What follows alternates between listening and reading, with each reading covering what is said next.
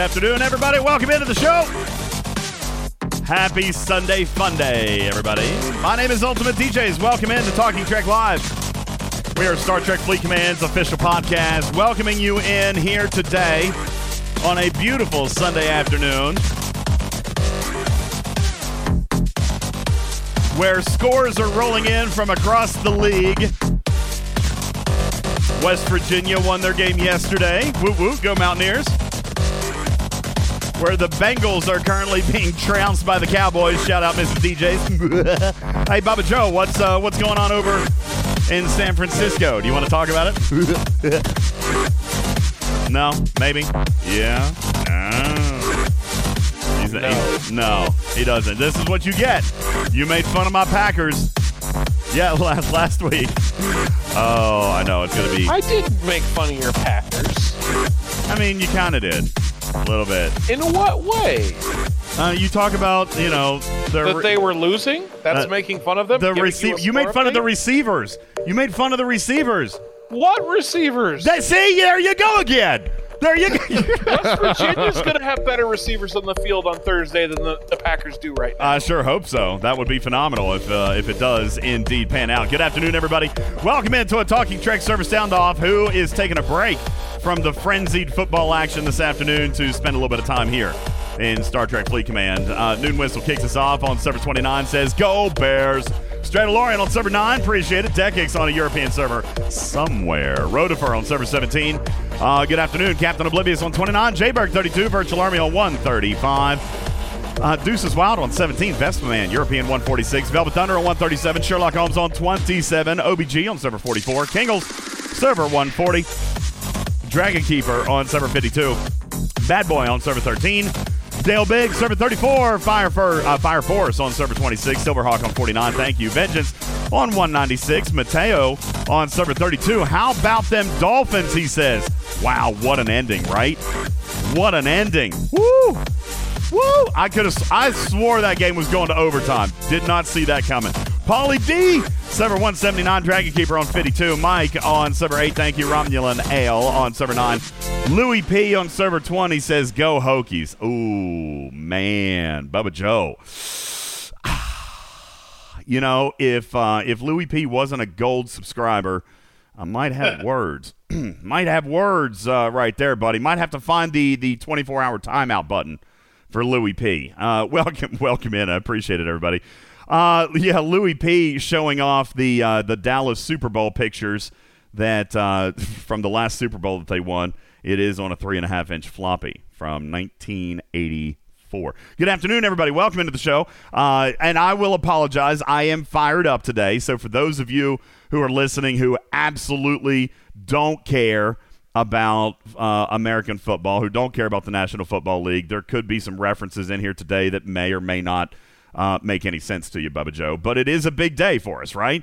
Um, you have a game going on currently, not currently swinging your favor, but there's still time. There's still a lot of time left. You still got There's 30 an minutes. entire half to go. That's right. You still got 30 minutes on the clock, so we'll be keeping an eye on that. And then, of course, for my fellow Packers fans, we've got a big one tonight, especially after last week's disappointing performance. So we've got a big one tonight, which is why, Bubba Joe, we're starting a little bit later today and hopefully finishing a little bit earlier so that I can go and enjoy all the food that I have prepared today for NFL Football Sunday. Inside, I've got rotel with sausage. I got some sausage links, some meatballs. Uh, made some taco meat. I've got a taco bar up. Um, let's see what else. What else did we do today? Oh, the little barbecue hot dog weenies, and it's just me and my wife. Like, there's nobody coming over. That's just all for us, which which is ridiculous, right? Oh, I'm going to grill some pork chops tonight, Bubba It's ridiculous because all that food is like just for today, and it's just the two of us. Like, it's absolutely going to go to waste. I'll take it all to work tomorrow or something, and just let the guys eat it. But man, I like on football Sunday. I You're like to sit at the taco bar, you? I, uh, you know, I like I like having that kind of party atmosphere in my house on football Sundays, Bubba Joe. I mean, you you've talked about like last season, you would go to the bar. Just yell at random. I was gonna say yell at random strangers strangers outside. Yeah, but Bub, if, Bubba you're- Joe. you're Well. I don't. Yeah, I have no neighbors. But Bubba Joe, it used to be like a. a I don't know what's going on with your new city. Have you found a new Sunday afternoon bar yet? Like, do you? I I have not. Yeah, see that, and that's a thing. I would imagine that that is probably. Forgive me for for speaking, but I'm sure you're excited about being in a new city. You're excited for your new job, but at the same time, it's probably a little bit sad. You've left your friends and and your your familiar places. This might be like one of the big ones, right? Like you've got to find a new place. Yeah. Yep. You have True to. statement. Uh, you got to find a new place. So anyway, uh, for those of you uh, enjoying Football Sunday, we uh, we welcome you into the show. Those of you not enjoying Football Sunday, well, welcome you into the show too. Like it's, it's all good. 147 additional messages in our Talking Trek server sound off. 354 members in our live studio audience. Thank you guys so very much. Appreciate it. Uh, thank you guys so very much for being here today, Bubba Joe. We do have a, an abbreviated version of the stupid news. Shall we go ahead and knock that out? Uh, and that way we can get into the into the stuff that we got to talk about today because I do want to rapid fire it, Bubba Joe. Kickoff tonight for the Green Bay Packers. Uh, I want to start watching. What time is it? Eight thirty or eight? I think it's eight. So I'm going to start watching coverage a little bit sooner.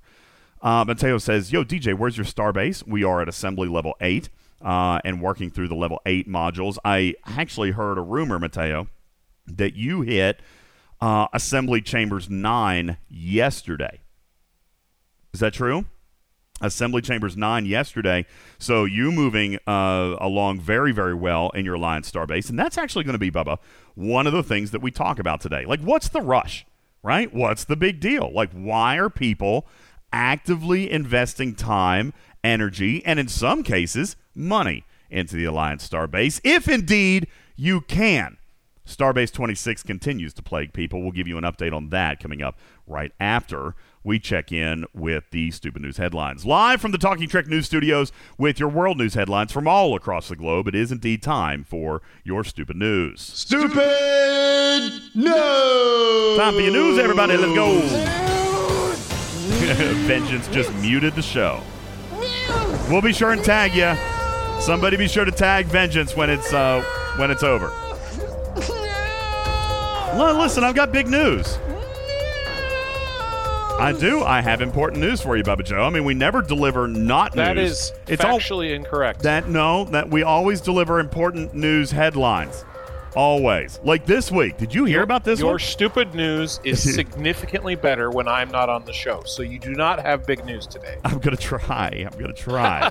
um, as a matter of fact, let's lead off with this one. This past week, Amtrak announced that all long distance passenger trains have been canceled ahead of looming freight rail worker strike. Uh, the, the the rail worker strike is apparently uh, impending. It's gonna apparently happen. Travelers are now gonna have to take airplanes instead, Bubba Joe, to get from uh, to and fro, and then of course also have their flights canceled. Uh, on Thursday, actually, it was announced that President Biden uh, made a statement uh, that a tentative agreement had actually been reached to avert a railway worker strike. Biden stated that he had worked out a deal with his good and trusted friend and believes that he's not going to go back on his word. Meanwhile, Thomas the Tank Engine just sat back and snickered.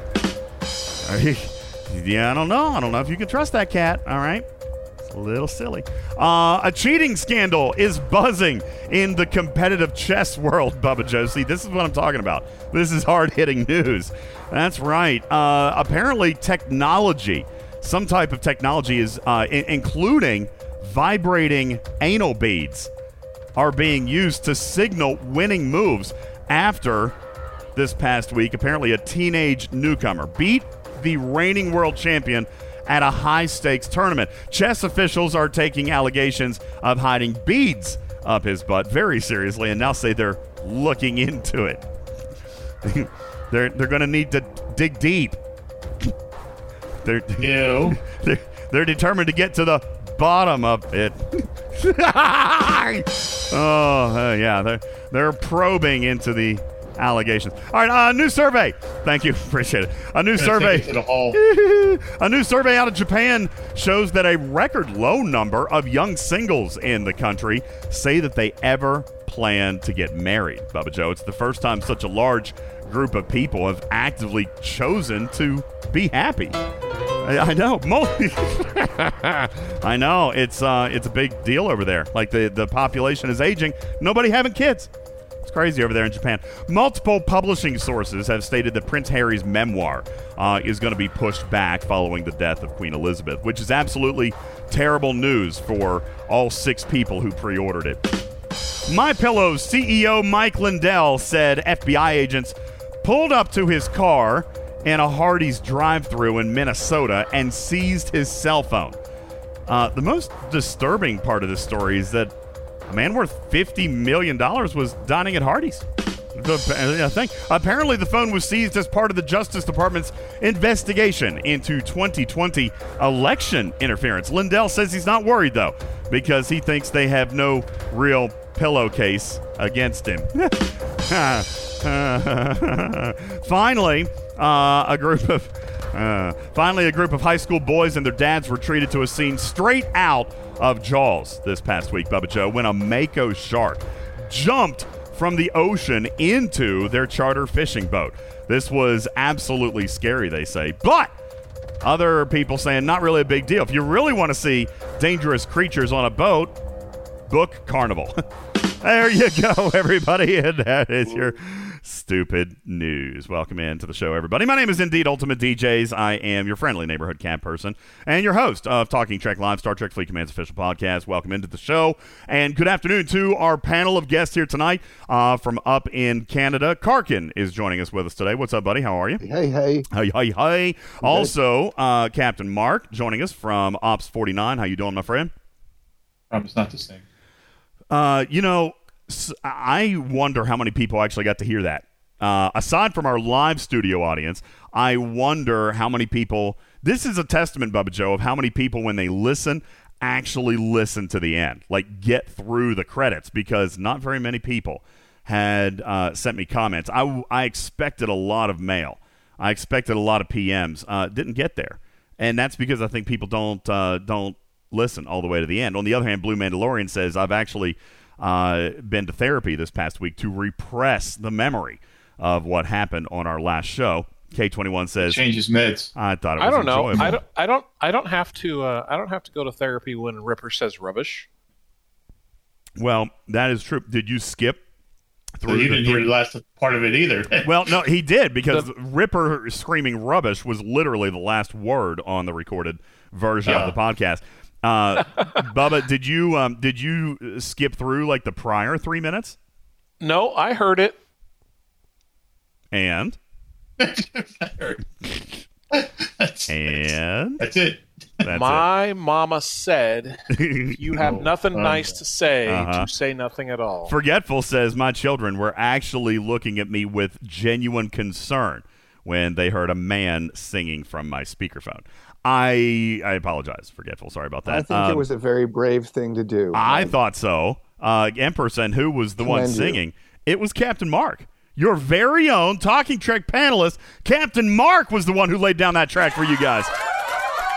Mm-hmm. Yeah, and he didn't even lose a bet. He did not even lose a bet. On the other hand, uh, Hadn't there, even been drinking yet. on the other hand, there is currently discussion between. Oh my God, Bubba doesn't know about this yet.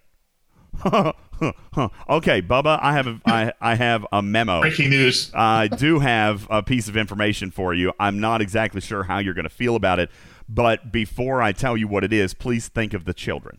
Okay, that's all I'm going to say. Uh, think, think, think of the children. Bubba Joe, on our Twitch this past week, there one I was on, or the other one. uh, you started on one. I don't think you made it to the end. There was. I don't make it to the end of any of your Twitches. there was a They at like three competition. o'clock in the morning. there was kind of a wager set up between Wardod and Trader. As it turns out, Wardod lost and had to record a soundbite for Trader to be used on our Twitch stream. Okay? I'm not going to play it for you now. It's definitely a piece of golden goodness. Have to check it out on the Twitch. However, Wardod is seeking redemption, Bubba Joe, and has upped- Forgiveness. and has upped the wager and is Oh. now uh, Doubling down. Double or willing. Uh, Wardod is willing to put in five thousand dollars, five thousand dollars towards a towards our charity, if Trader will duet Bubba Joe on Faith of the Heart. No. Now, Bubba, listen, Bubba, hang on, Bubba, listen. No. Five thousand dollars towards It's our the No. kids. for the kids. For the kids. It's for the children. You have been called out, Bubba Joe. Now listen, this is see, this is a thing. When I was in morning radio, like this was a thing that that just kind of came with the territory. When you're a public figure, when you're a celebrity, if you will, Bubba Joe, which you are, okay, everybody knows you. Everybody, everybody knows who Bubba Joe is. Bubba Joe, that whale. Everybody knows. All right. Sometimes there's expectations. Sometimes you just have to like do something for the good of the world, right? Like people expect things of you as a celebrity host of this show. And so when someone comes out and says, listen, I will donate $5,000 to your Christmas Angel, uh, our, our Christmas Angel project, all he wants is a duet of you and Trader singing Faith of the Heart. I mean, that's one of those things where you kind of just have to be like, you know what, for the kids, okay. Like, it's embarrassing, right? Look what Captain Mark did. It's embarrassing, but we all love you for it. And, I didn't and, get any money out of it. and yeah, Mark Mark didn't get nothing out of it. But you, Bubba great. Joe, you, Bubba Joe, are part of are, are one person in a two man team, two person team that can put five thousand dollars into the stockings of less fortunate children this summer. So you know, just no pressure or anything. That hard. Come on. I'm just saying. Look at look at the chat right now. Look at the chat. Okay, do it, Bubba. It'll be awesome. Oh, did Bubba leave? No, he's still there. Did you leave? Shiny says, Bubba, don't worry. Trader will say no anyway. Actually, see, Bubba Trader agreed to accept the donation to our charity if indeed you You're halfway would. there. You're halfway there. Okay.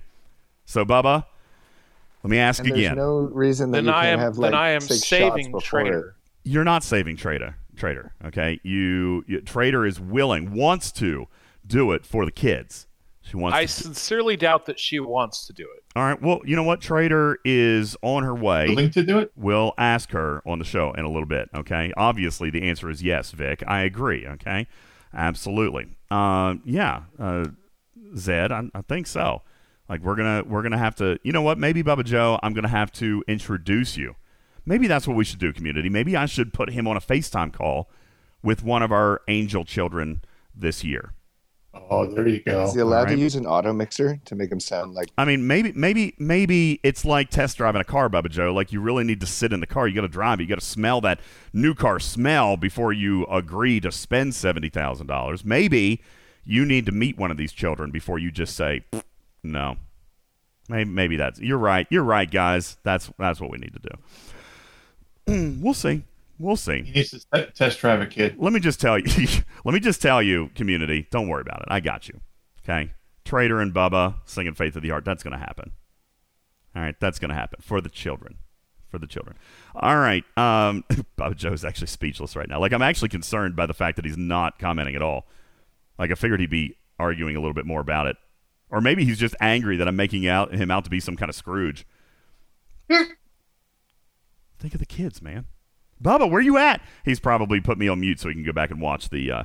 I'm here. Hey, listen, Twist, that's hilarious. Okay, that's hilarious. Twist says, "Would Bubba do it if Scopely matched the donation?" First of all, hardy har har. Okay, you don't need to tease me like that. But second of all, um, second of all, you don't have to tease us like that. All right. Um, but uh, listen, Bubba is a big softy. Okay, he is a big teddy bear. And as big and bad and I'm not gonna sing as he is right now, he he's gonna do it for the children. All right, five thousand dollars, Bubba Joe. You'd almost think that he has faith in the heart. That's right. I have faith in Bubba Joe's heart. All right, see that? See, see, that's a good segue right there. All right, uh, guys, we do have some stuff to For get a to. terrible theme song for a terrible show. it was not a terrible show. It just wasn't the best show. But I, I don't think I can say it was a terrible show. Um, It wasn't even a terrible theme. If, you- if it went with It the is a terrible- the was there- fine. that's actually not debatable. Yeah, it's, it's, Uh, it's kind of yes, it not. It's kind of not a good theme. All right, just throwing that out there. All right, listen, guys, we got we got we got more to go. You on that. We got stuff to do. Oh, there we can do. What? Uh, somebody spend five bucks or five thousand uh, for me and Bubba to fight. For you and Bubba to fight Yeah, over the theme song. in a Jello match. I was gonna say in a in a pool full of pudding, then sure. Okay. Oh, pudding. Yeah. Makes even better than Jello. Yeah, right. I like you can actually eat your way out of that one. All right. Listen, we we've been talking about. Yeah, but okay, we- we got to get into the show, but but uh, really, we've been talking about taking the show on the road. Like we're we're raising our money. We've got our funds. We're like a third of the way there, Bubba Joe. Really, truthfully, in the next six months, I fully anticipate we will do a show live from on the road. We might go to where uh, Bubba Joe and Mark can indeed actually wrestle in a uh, a kiddie pool full of chocolate pudding uh, for a charity. I mean, it- Maybe on a it- Carnival cruise. Make could happen. All right, that's, that's right. Uh, we'll just, you know we'll meet up on the Star Trek cruise, and uh, There maybe you go. I wonder if go home. I wonder if Scopely has any pull with the Star Trek cruise. Like you know, I mean, obviously Ooh. Paramount and Scopely have a thing. What if we did a giveaway this year, and and, and and did a thing for the Star Trek cruise? Would you guys do that?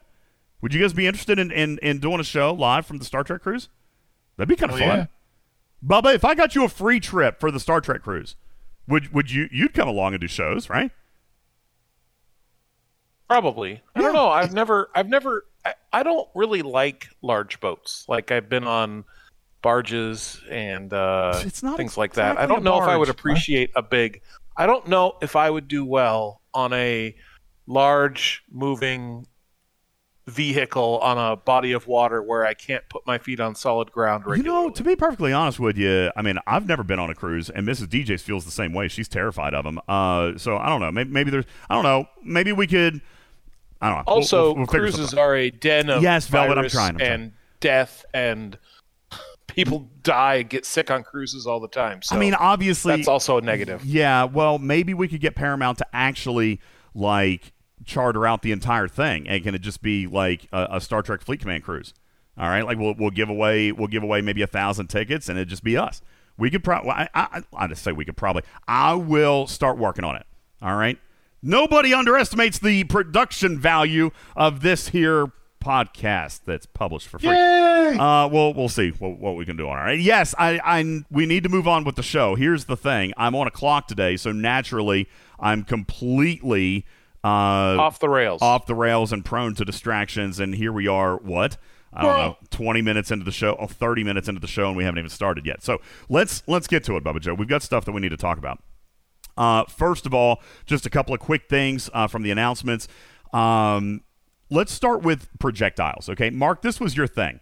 Uh, you brought this up today as a topic that needed to be discussed. You said, "Listen, I'm Yes. getting tons and tons of questions about the gold Cardassian projectile." Further, Bubba Joe actually sent me a message and said, "Listen, I don't think you described the gold Cardassian projectile accurately on the last show," and we had a little bit of a, a debate about this. And I believe that in my choice of terminology, he probably was correct.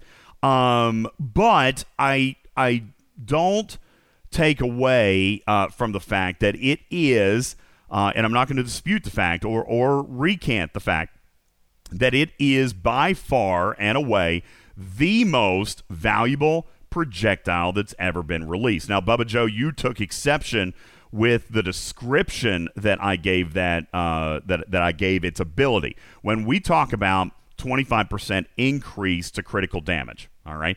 My my words were this is by far and away the best projectile that has ever been released in the game. If you were looking to spend $100 on it, which, by the way, as intended, it is now in uh, all pack stores. It's not just on Xsolla. It started that way for the first two weeks.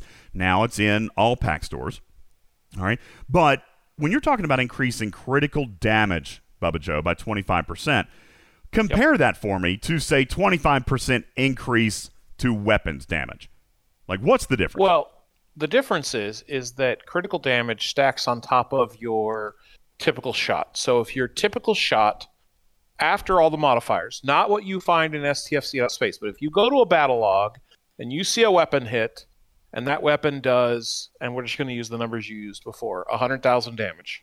okay. Mm-hmm. and you do a critical, you're going to take that 100,000 and you're going to multiply it by the critical multiplier that you have.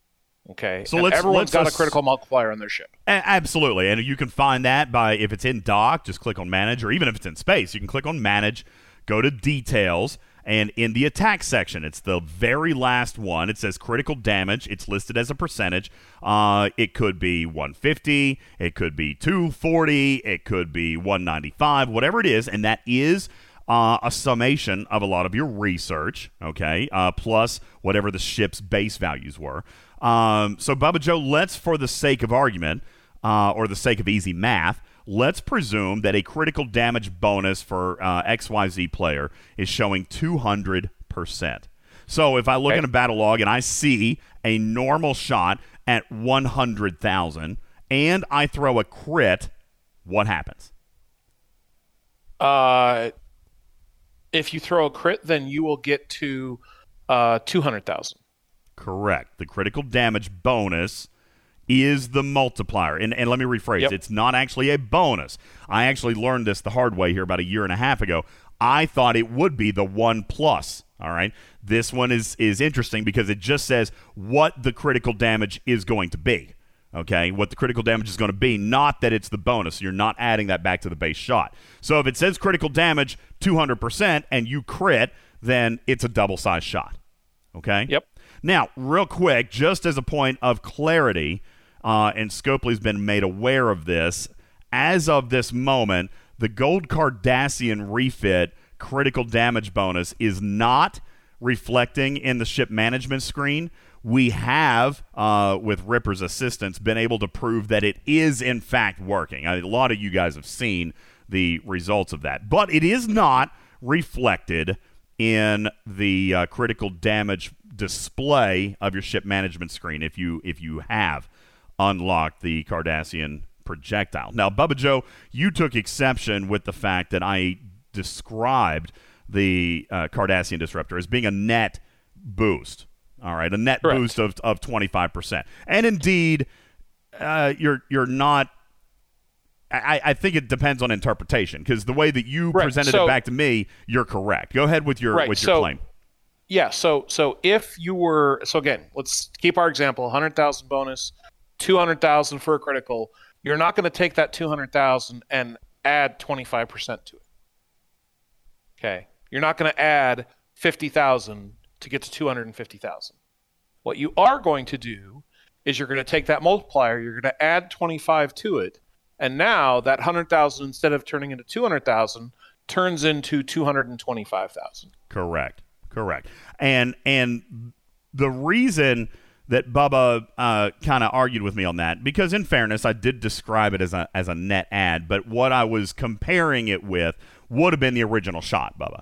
Uh, and and that's Correct. probably where I, I miscommunicated because if it was a one hundred thousand regular shot, all right, and I'm adding twenty five percent to my crit damage, then when I crit, it would be adding 25,000. That's why I said it was a net add. But indeed, there are other researches and other impacts to the overall critical damage bonus. So is it technically a net add of 25%? Well, let's assume that you had no critical damage research. If, it, if your critical damage was 100%, then yeah, sure, it'd be in that ad. It would be like the first research, but it's not. This is yet again, Bubba Joe, another example of diminishing return, right?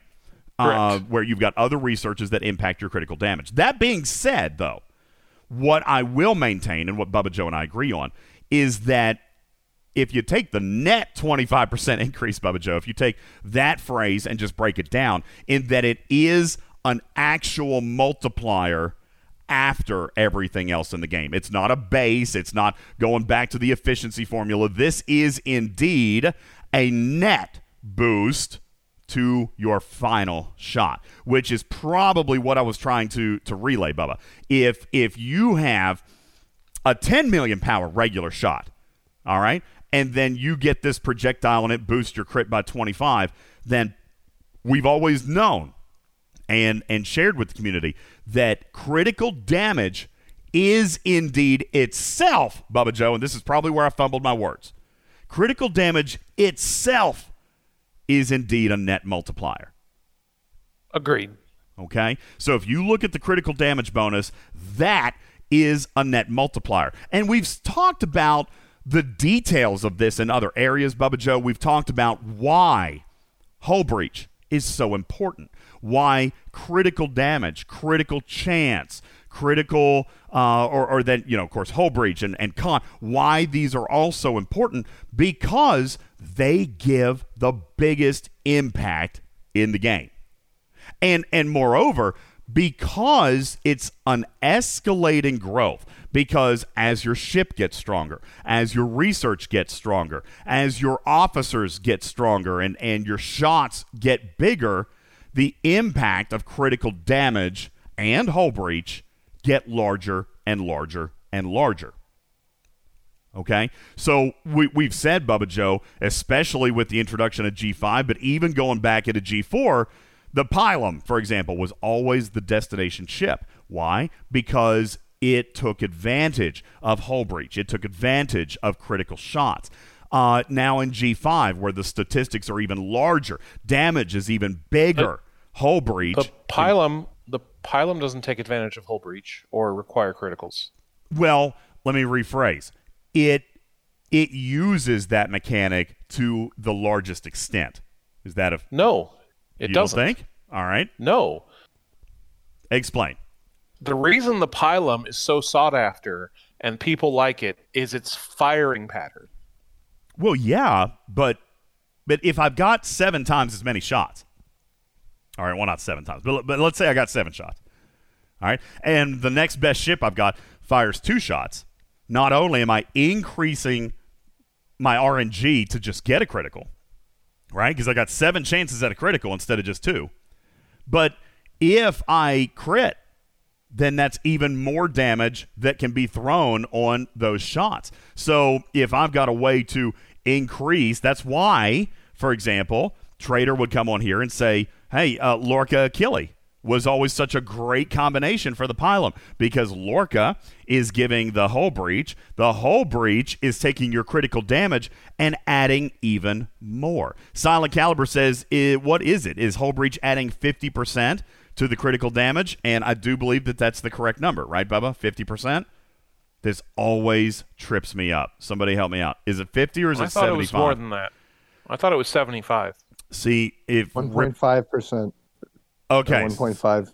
All right, times it by one point five. You multiply it by 1.5? It's just Yeah, 50%. Which fifty percent. Yeah, 50% increase to the critical damage. It's not multiplying it. So, like, for example, and, and again, this this always messes with me, Bubba. I, I know 1.5 equals 50, but but guys, listen. If if for example your critical damage says 240, you're not multiplying that by 1.5, right? You're adding 50%. No, I, I, I think that's what they're saying. is that so 240 would go to 290 now see i don't think it's uh, k21 i don't think so you're Crit saying damage is calculated, and then it's times by one point five, and then that number is the one that's used.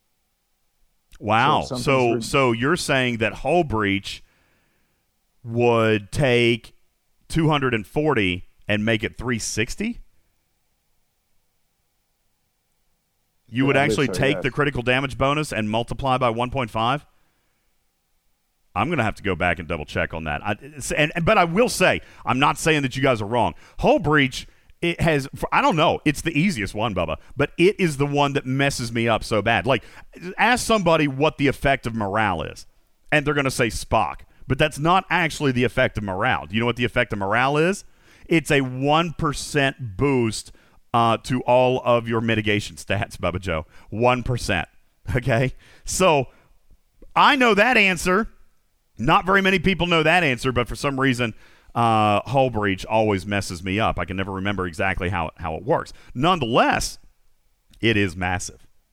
And why, over the generations of ships, okay, uh, G4, G5, hull breach has become more and more and more important because the shots get bigger and bigger and bigger and bigger.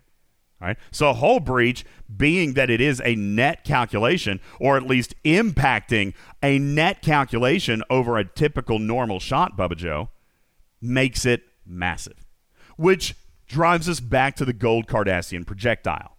Maybe it's not a 25% net increase. I can agree to that. But using it with other tools, right? Just increasing your critical damage, using that then to uh, maybe inspire some hull breach and get it up even more. I mean, it's significant. Hull breach has become one of the most, probably the most at least beyond G3 Epics, Bubba Joe, has become the most important ability with a few exceptions, with exception of the Tribune, for example. Um, what else? What other ships have a clear exception to hull breach being the best? I guess the Um, Enterprise Just the Tribune.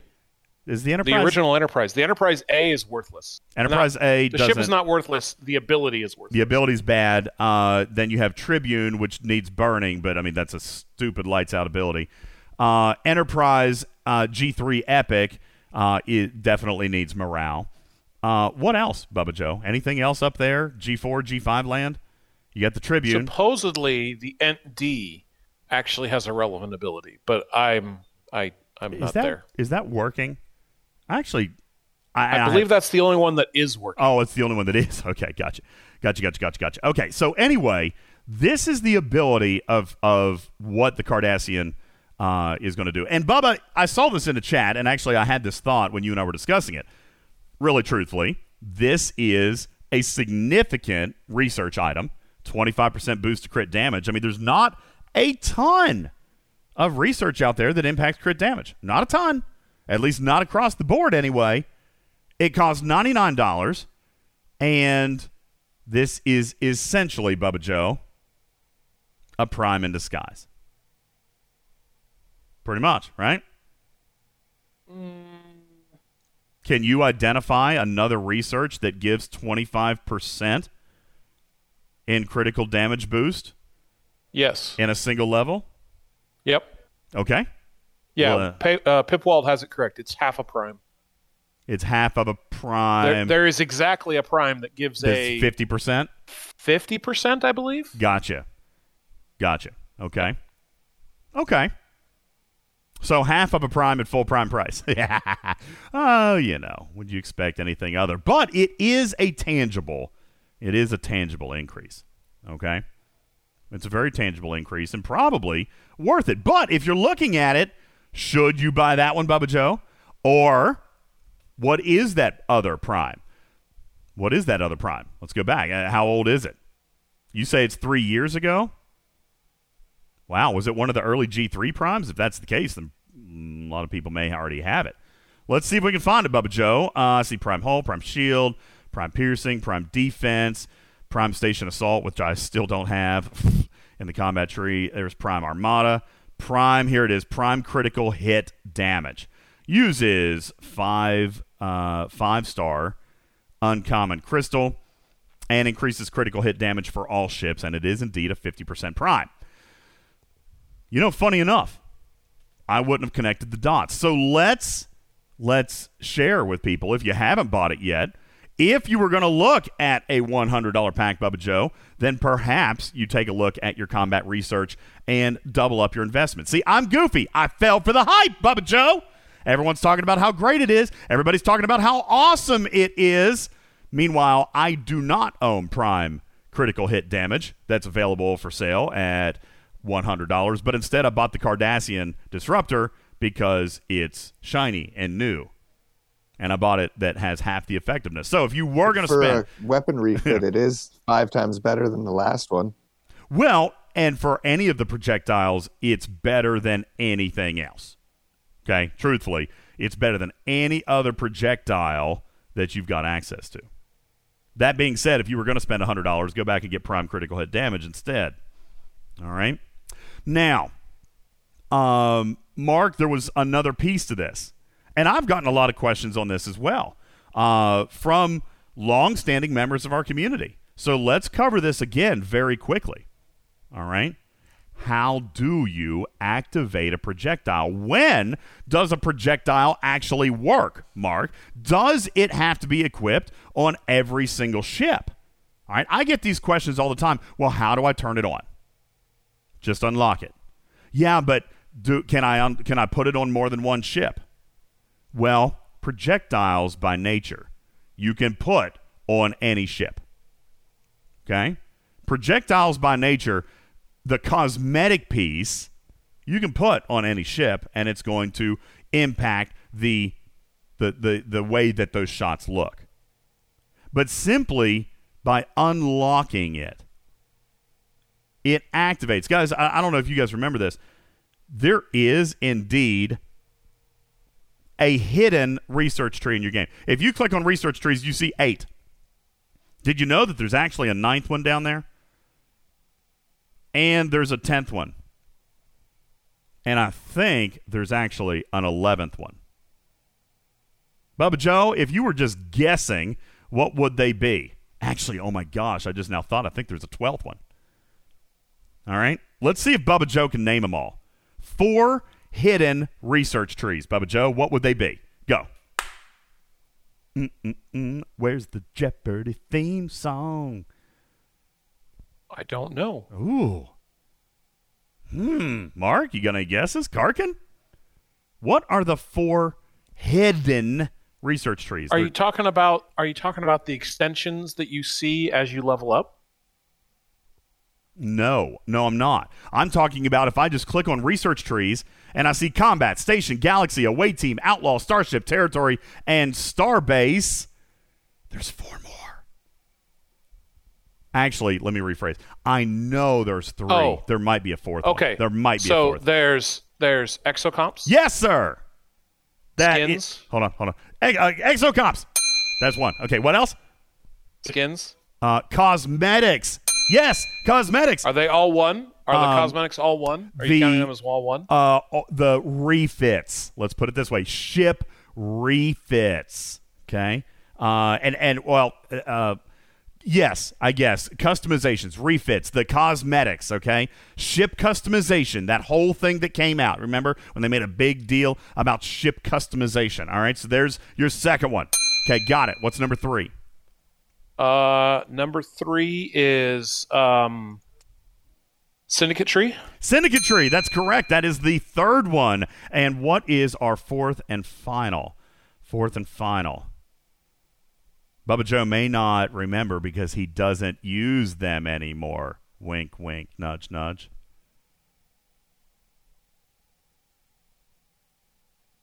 Away teams. Away teams assignment? No. No. What team's research tree? All right.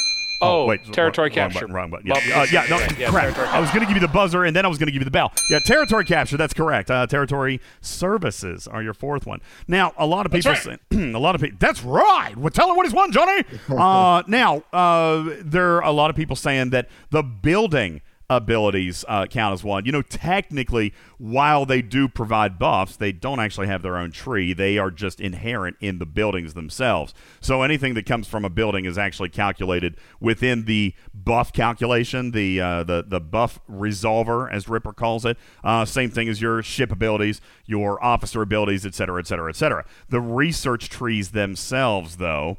Uh, what is factored as research? There's a, there's a few hidden ones in here. All right.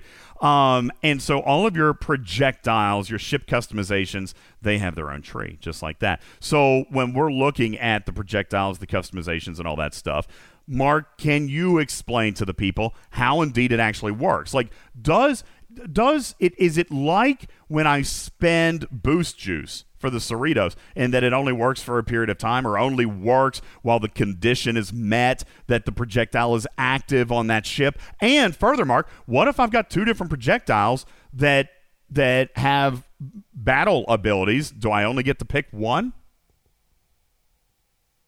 as, as it was explained to me originally, and I hope this is right. Uh, once you take a projectile, you have it unlocked, um, and you you uh, go to one of the ships that you want to use it on. You hit apply. Once that's applied to that ship, it's active until you scrap that ship, if it can be scrapped. All right. So, yeah, sorry. That's actually incorrect, but demonstrates the need for us to talk about it, Mark. So I appreciate your valiant guess. All right. And crazy enough, you're not alone. A lot of people think it works that way. Guys, here's what you need to do to unlock a projectile or or skin boost, a utility boost, all right? Here's what you do. Go to your ship management screen. Okay, click on the button. Any ship doesn't matter. Let's see. I've got a Meridian in dock right now. I'm gonna. I but I just bought Uh, I haven't yet, but I'm going. To, I'm going to buy the Fuchsia skin with my isolinear chips. All right. So let's pretend that I've got all 75 shards or 80 shards, whatever I need of the Fuchsia skin, 150, whatever. I, is it 150? I don't even know. Whatever. I 75. 75. I've got all 75, Bubba Joe. I've collected them all. All right. But uh, my fish is out mining. Well, daggone it. My fish is mining. I can't bring it home. It's okay. It's okay. It's okay.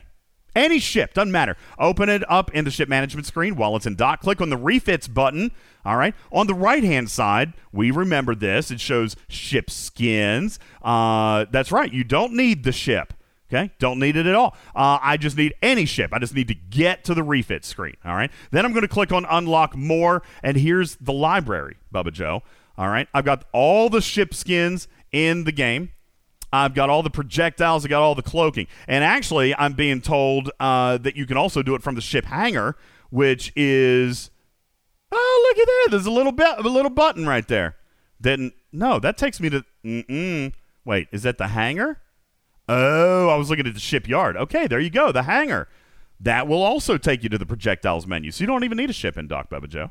You just need to uh, open up the refits menu. Here, you're going to see all the ship refits under skins. You'll see all the projectiles under the projectiles, and you'll see all the cloaks under cloaking. So you'll choose a projectile. You'll see that you've got a full green bar under whichever one you want to go activate. Uh, let's say it is the Cardassian Disruptor. I'm going to click on that down in the bottom right hand corner. It's going to show me that I have all the shards, Bubba Joe. I am just going to click unlock. Unlock. Bubba Joe, the action of unlocking that projectile acts as a research and now applies to all ships that I own. You want to know how you know that it's actually a research? uh, you know what's really funny about it, I know. Joe? I know how you can tell. How can you tell? How can you If you have a research event going on, Uh-huh. you will get points for it. Yes, it does. It completes your research daily because it actually gives you power. All right. Not a whole lot, by the way. I think it's only what a thousand. Uh, I haven't seen any of them that go above a thousand. But yeah, when I unlocked the Cardassian Disruptor, I got a thousand points in my research daily. All right. It is indeed a research, but when you unlock it and the research becomes active, then you've got everything. All ships. All ships now, Bubba Joe. Critical damage increased by 25% is now effective across the board. I probably do, in fact, have to dock. All right. I would imagine you have to dock, although this is combat, so maybe not. All right. Now, if it was like protected cargo or something like that, you definitely have to dock. Mining speed, definitely have to dock. But given the fact that the co- the combat exos work in space, you may not have to on this one. Would be an interesting test. But once you do it, it's active across the board, all ships. Does the projectile need to be active on that ship? No. No, because it's just a research. Now, Divine says, listen, there is one thing you're not accounting for. What if it's ship specific? Thank you very much. Let's talk about that. As a matter of fact, there were three new refits sold this month, Bubba Joe. Let's take a look at the Augur refit, the Enterprise refit, and coming up for sale this week, the D4 refit, increasing all base mitigation stats. And by the way, I hate how this is written. I even warned him, Bubba Joe, stop using the flipping word base. Stop it. Stop it. It's it's it's confusing. You use it sometimes, you don't use it other times. Just stop. Okay? It doesn't increase base mitigation stats. It increases mitigation at a it, it, it gives you a, a 200% of base bonus to your final research calculation, just like every other research. All right. I hate the way they word these things, Bubba Joe. So, so how good is this skin? You know, I am not turned off by these skins. This skin is the captain's ability of 5 of 11. The problem is, Bubba Joe, Ooh. it, the problem, hang on. That's the assumption. The problem- That is incorrect. Okay, well, we'll talk. I, I want to know because I didn't buy it. All right, so I want to know. But uh, real quick, do be aware that it is ship specific. So if I uncl- unlock the D4, Okay, if I unlock the D4 refit or the Augur refit, it's going to give me that 200% boost to mitigation, but only for that ship. Just like any other research that says, hey, for explorers against armadas, get increased penetration by 10%. It's the same way. It's got conditions. Okay, it's conditions. So it builds on that ship alone. Now, when I'm talking about a 200% mitigation boost, Bubba Joe says that I'm incorrect when I say it sounds like the captain's maneuver of 5 of 11, and do be clear when I say, when I'm talking about the captain's maneuver of 5 of 11, I would be referring to no synergy. However, let's take a look. Uh, let's read this word for word, okay? The skin or the, the refit itself, Bubba Joe, says the following increasing and they do say base, but I'm going to scratch that word for a moment. Increasing mitigation stats. Oh, ho, ho, ho, I just got it. I just got what Big, what Bubba Joe is saying. Increases mitigation stats of the D4 by 200%. Now, let's read 5 of 11. Thank you, Bubba Joe. See, keeping me honest over here. The projectile increasing mitigation stats of the D4 by 200%. Then 5 of 11, Bubba Joe, coming in and saying, increasing, I'm going to paraphrase, mitigation stats Okay. by 200% of health of all officers on the ship. Bubba, can you tell us the difference between these two abilities? So one of them is taking the stats of the ship, which will change as you tier up the ship, Correct. and increasing them by 200% of the values that they have on their base, right? Okay. Which, if I look at, because I happen to have just pulled up something, a tier 7 Enterprise, Okay. so the G3 Epic, Okay. your base stat for armor is 808. Your shield deflection is 13,807, and your dodge is 707. Okay. So it will add, uh, it will add, based on the way it's written, 1,600 to armor, Yes. 26,000 to shield deflection, Yes. and 1,400 to dodge. Yes. Now, 5 of 11 is going to take the health you have on your ship. Who can give me the health that they will have on their ship of, say, four officers? Let's use- four random. Let's use officers. 20,000. Is that a fair number, community? I know that's low. A fair number. All right, Karkin agreeing 20. Some That's people in the fine, chat. Man. Uh, some can go higher, some are it, stuck it lower. can be it a can be higher, yeah. but I would say twenty thousand is is is a very fair number for this. Okay, a lot of people saying that 20 would be fair. Juby says 99,000, you whale. Um, on the other hand, Mimi's like, listen, I, I've only got about 12,000. So so let's let's do this for But, the uh, G3. okay, so hang on, Bubba. So, but let, uh, hang on. So this is for the comparison we're doing here is to a tier seven G three Epic. Okay, So you're, you're probably a mid to upper at- 30s player, right? 37, 38, 39. correct, correct. So if we want to go look at like a Saladin or something, the numbers are going to be different again. But so for this example, I think twenty thousand is fair. Okay, ish. And, and again, Yes. th- this could vary for you guys. Okay, it can vary, and and I know where Bubba Joe's driving with this. It's very very good information. What is better? Okay, so we just quantified it, and I'm going to make a note. All right, Bubba Joe, while you're revealing the math on five of eleven, I'm going to actually open up a notepad and and write this down. All right, so we uh, you go ahead with the five of eleven. I'm going to do the D4 uh, ship capabilities.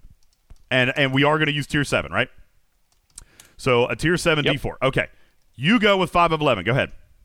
So five of eleven, if you have twenty thousand health, is going to add forty thousand to all of those three uh, stats. So armor, shield deflection, and dodge. It's going to add forty thousand to it.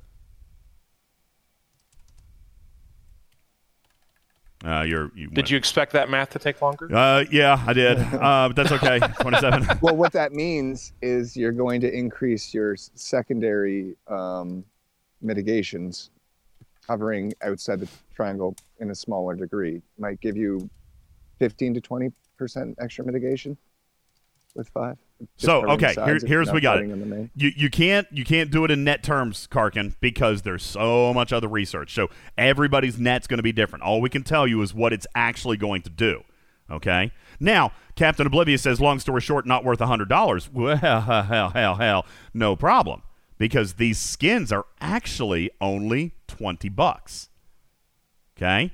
Correct me if I'm wrong. I haven't bought them. Bubba, I would imagine you haven't bought them. We're actually beyond the G3 game, right? You're not flying any augurs anymore, are you?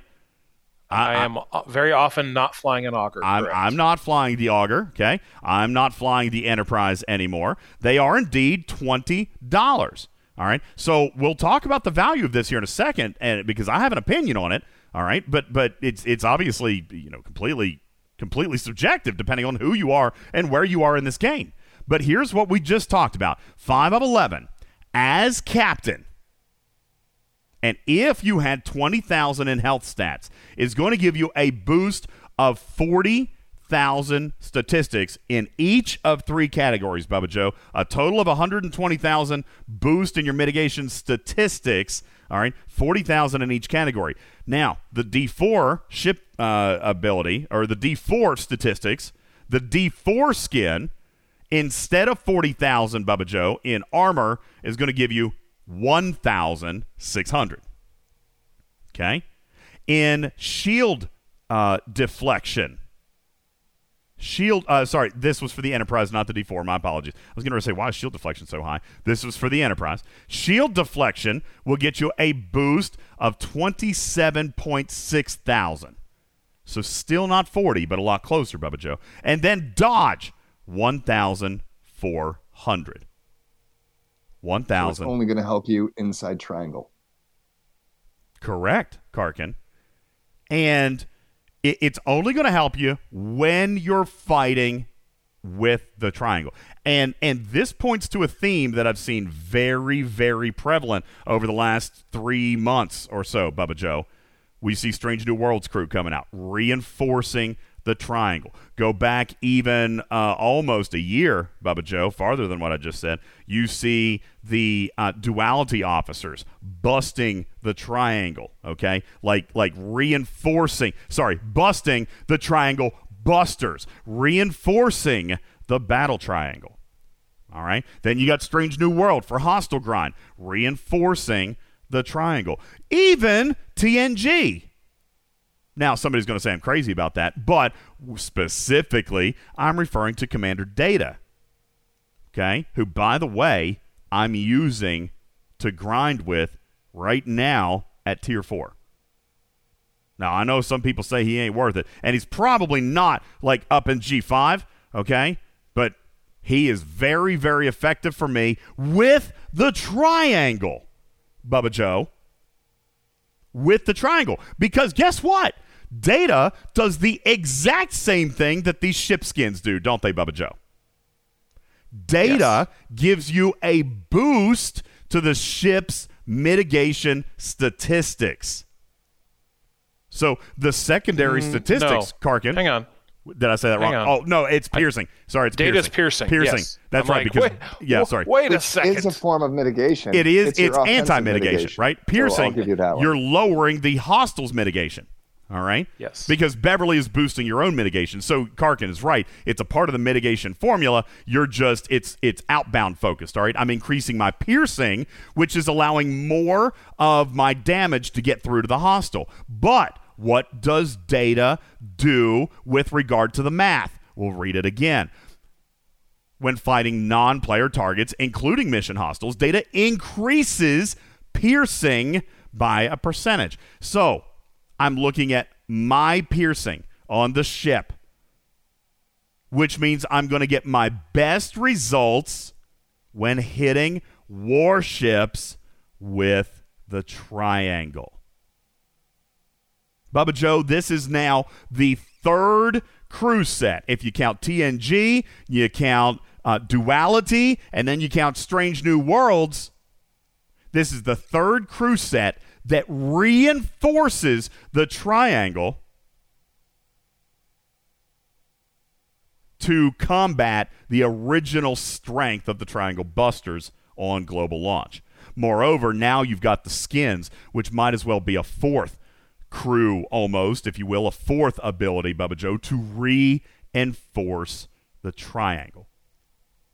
as in the Triangle Busters just jacked the game all, all to hell in the first year, Bubba Joe. And now they've done four different things to try to restore that balance. Well, again, the Triangle Busters are for the same reason that 5 of 10 is more effective than skins. The Triangle Busters are the same way. That's correct. Right? Because they're taking the ship the the officer stats that you can stack, adding a multiplier, and basically turning your battleship into whatever you want it to be by having this additional piercing that a battleship doesn't normally have. Agreed. Do base stats in high tier ships like your G5 stuff eventually surpass what you can get with stats? For Is sure. Uh, where yes. Mm, Bubba Joe, No. listen, a, a Corvus, a Corvus, for example. What? What? Okay, let me let me ask a new question. What tier you unlocked a G5 rare, right? I did. All right, and how many underdeck slots do you have? Two. You have two. So if you're gonna go and PvP, how many health stats? Just for example, I mean, just use health for a minute. We're gonna pretend you're PvPing with five. I know you're not, but let's just pretend for a second you are. How many health stats can you get with a PvP crew on the bridge that includes five on the captain's deck? Or in the captain's chair? Um, Would it be twenty thousand? Maybe thirty thousand?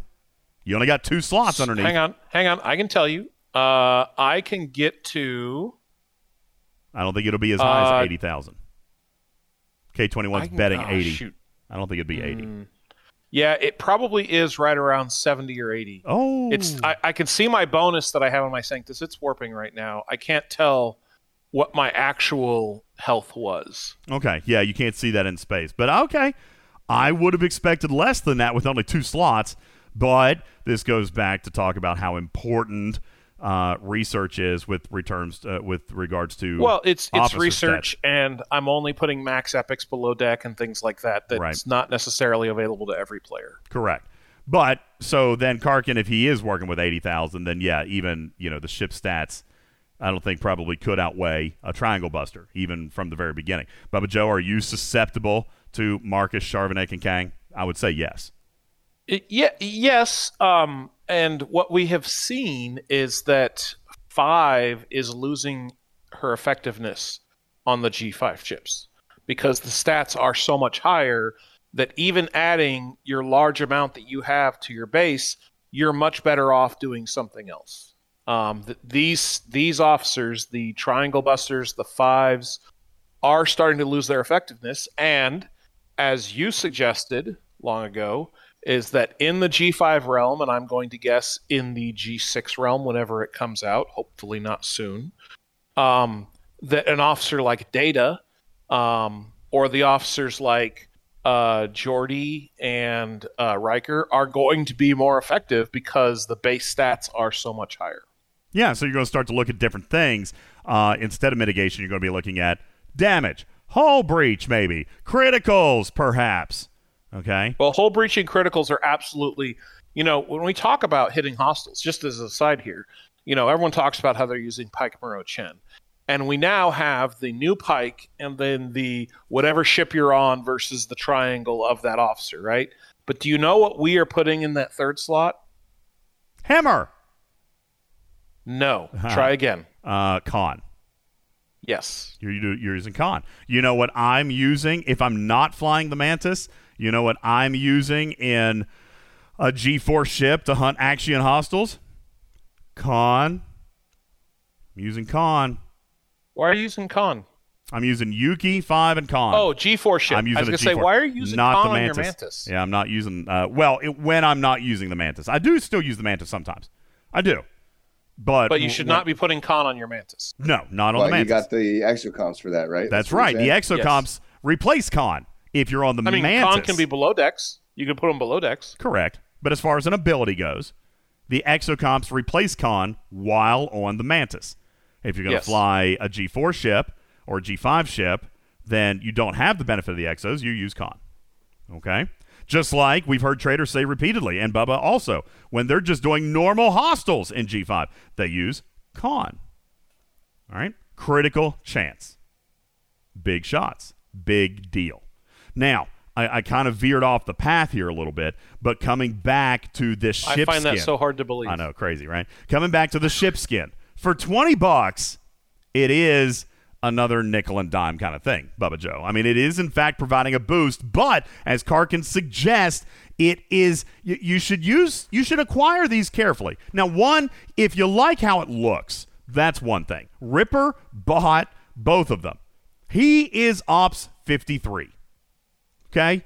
He don't he, he doesn't fly. I don't even know if he oh well, I, I guess he does because he showed me the other day. All right. The skins actually look good in dock. They look like they were drawn in crayon in space.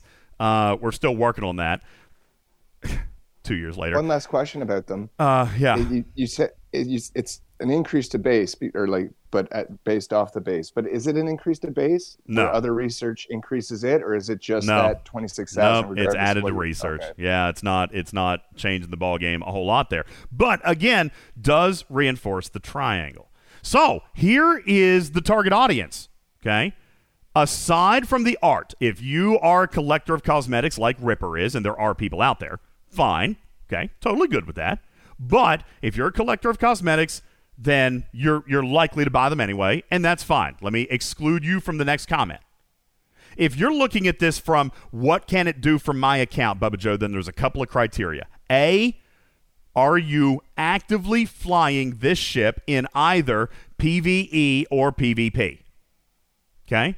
Actively Agreed. flying this ship in PvP or PvE. All right? Second qualifier, your PvE specifically, are you typically doing hostiles or do you do actual warships? 99% of you are going to say hostile or uh, say uh, uh, transports. Okay? Now, there is a level, right? Bubba Joe probably ops 38 to 39. If you are done with whatever rep grind that you're working on, then you're going to want to start accumulating ship parts. So you probably would be hitting warships. If you're going to hit with the triangle, then the skin is going to utility wise benefit you. For example, if I am a player who is going to use Strange New Worlds grinding crew, for example, Bubba Joe, if I'm going to use the Strange New Worlds grinding crew, and if I was going to load up Uhura on an interceptor on a D4, for example, and go hunt battleships so I can get battleship parts, then sure, look at the D4 skin. I think that this is a skin, Bubba, that has far more appeal in its art than it does in actual game benefit because it's very niche. How many of you guys are doing your active grind with a G3 Epic? And if you are, are you even hitting warships or are you hitting transports? Okay. Now, Cruzito says yes. Escalacio says yes. And let me follow up that second thing. Are you hitting transports or are you hitting actual warships? Now, Dragon says I hit both. Bumpkus says I'm hitting everything. Esclasi, uh, Esclasico says I'm hitting everything. And then if you are, then this skin is going to give you utility. Absolutely. Possibly. If you're with Can the triangle. If you're with the triangle. Go ahead, Karkin. If you're using like a Pike Moreau Falon or Pike Moreau Chen, aren't you already mitigation capped? Most likely. Potentially. Not necessarily. Listen, we have talked uh, in today's game, Karkin. Maxing Moreau is arguably a lot harder than it used to be if you're ops 30 plus. Okay? I mean, truthfully, getting look, look at Metamized. I'm four shards away from a tier three. All right. Very, very few players who have been in the game in, say, for example, the last 12 months have a Max Moreau. I would be willing to bet that most of those players are probably hovering tier two, tier three at the most. All right. Moreau post ops 30 is extremely difficult to get. She rarely shows up in in specialized packs. She's only in uh she does she is in the ultra, but the ultra now has like 75 officers in it. It's really hard to get her.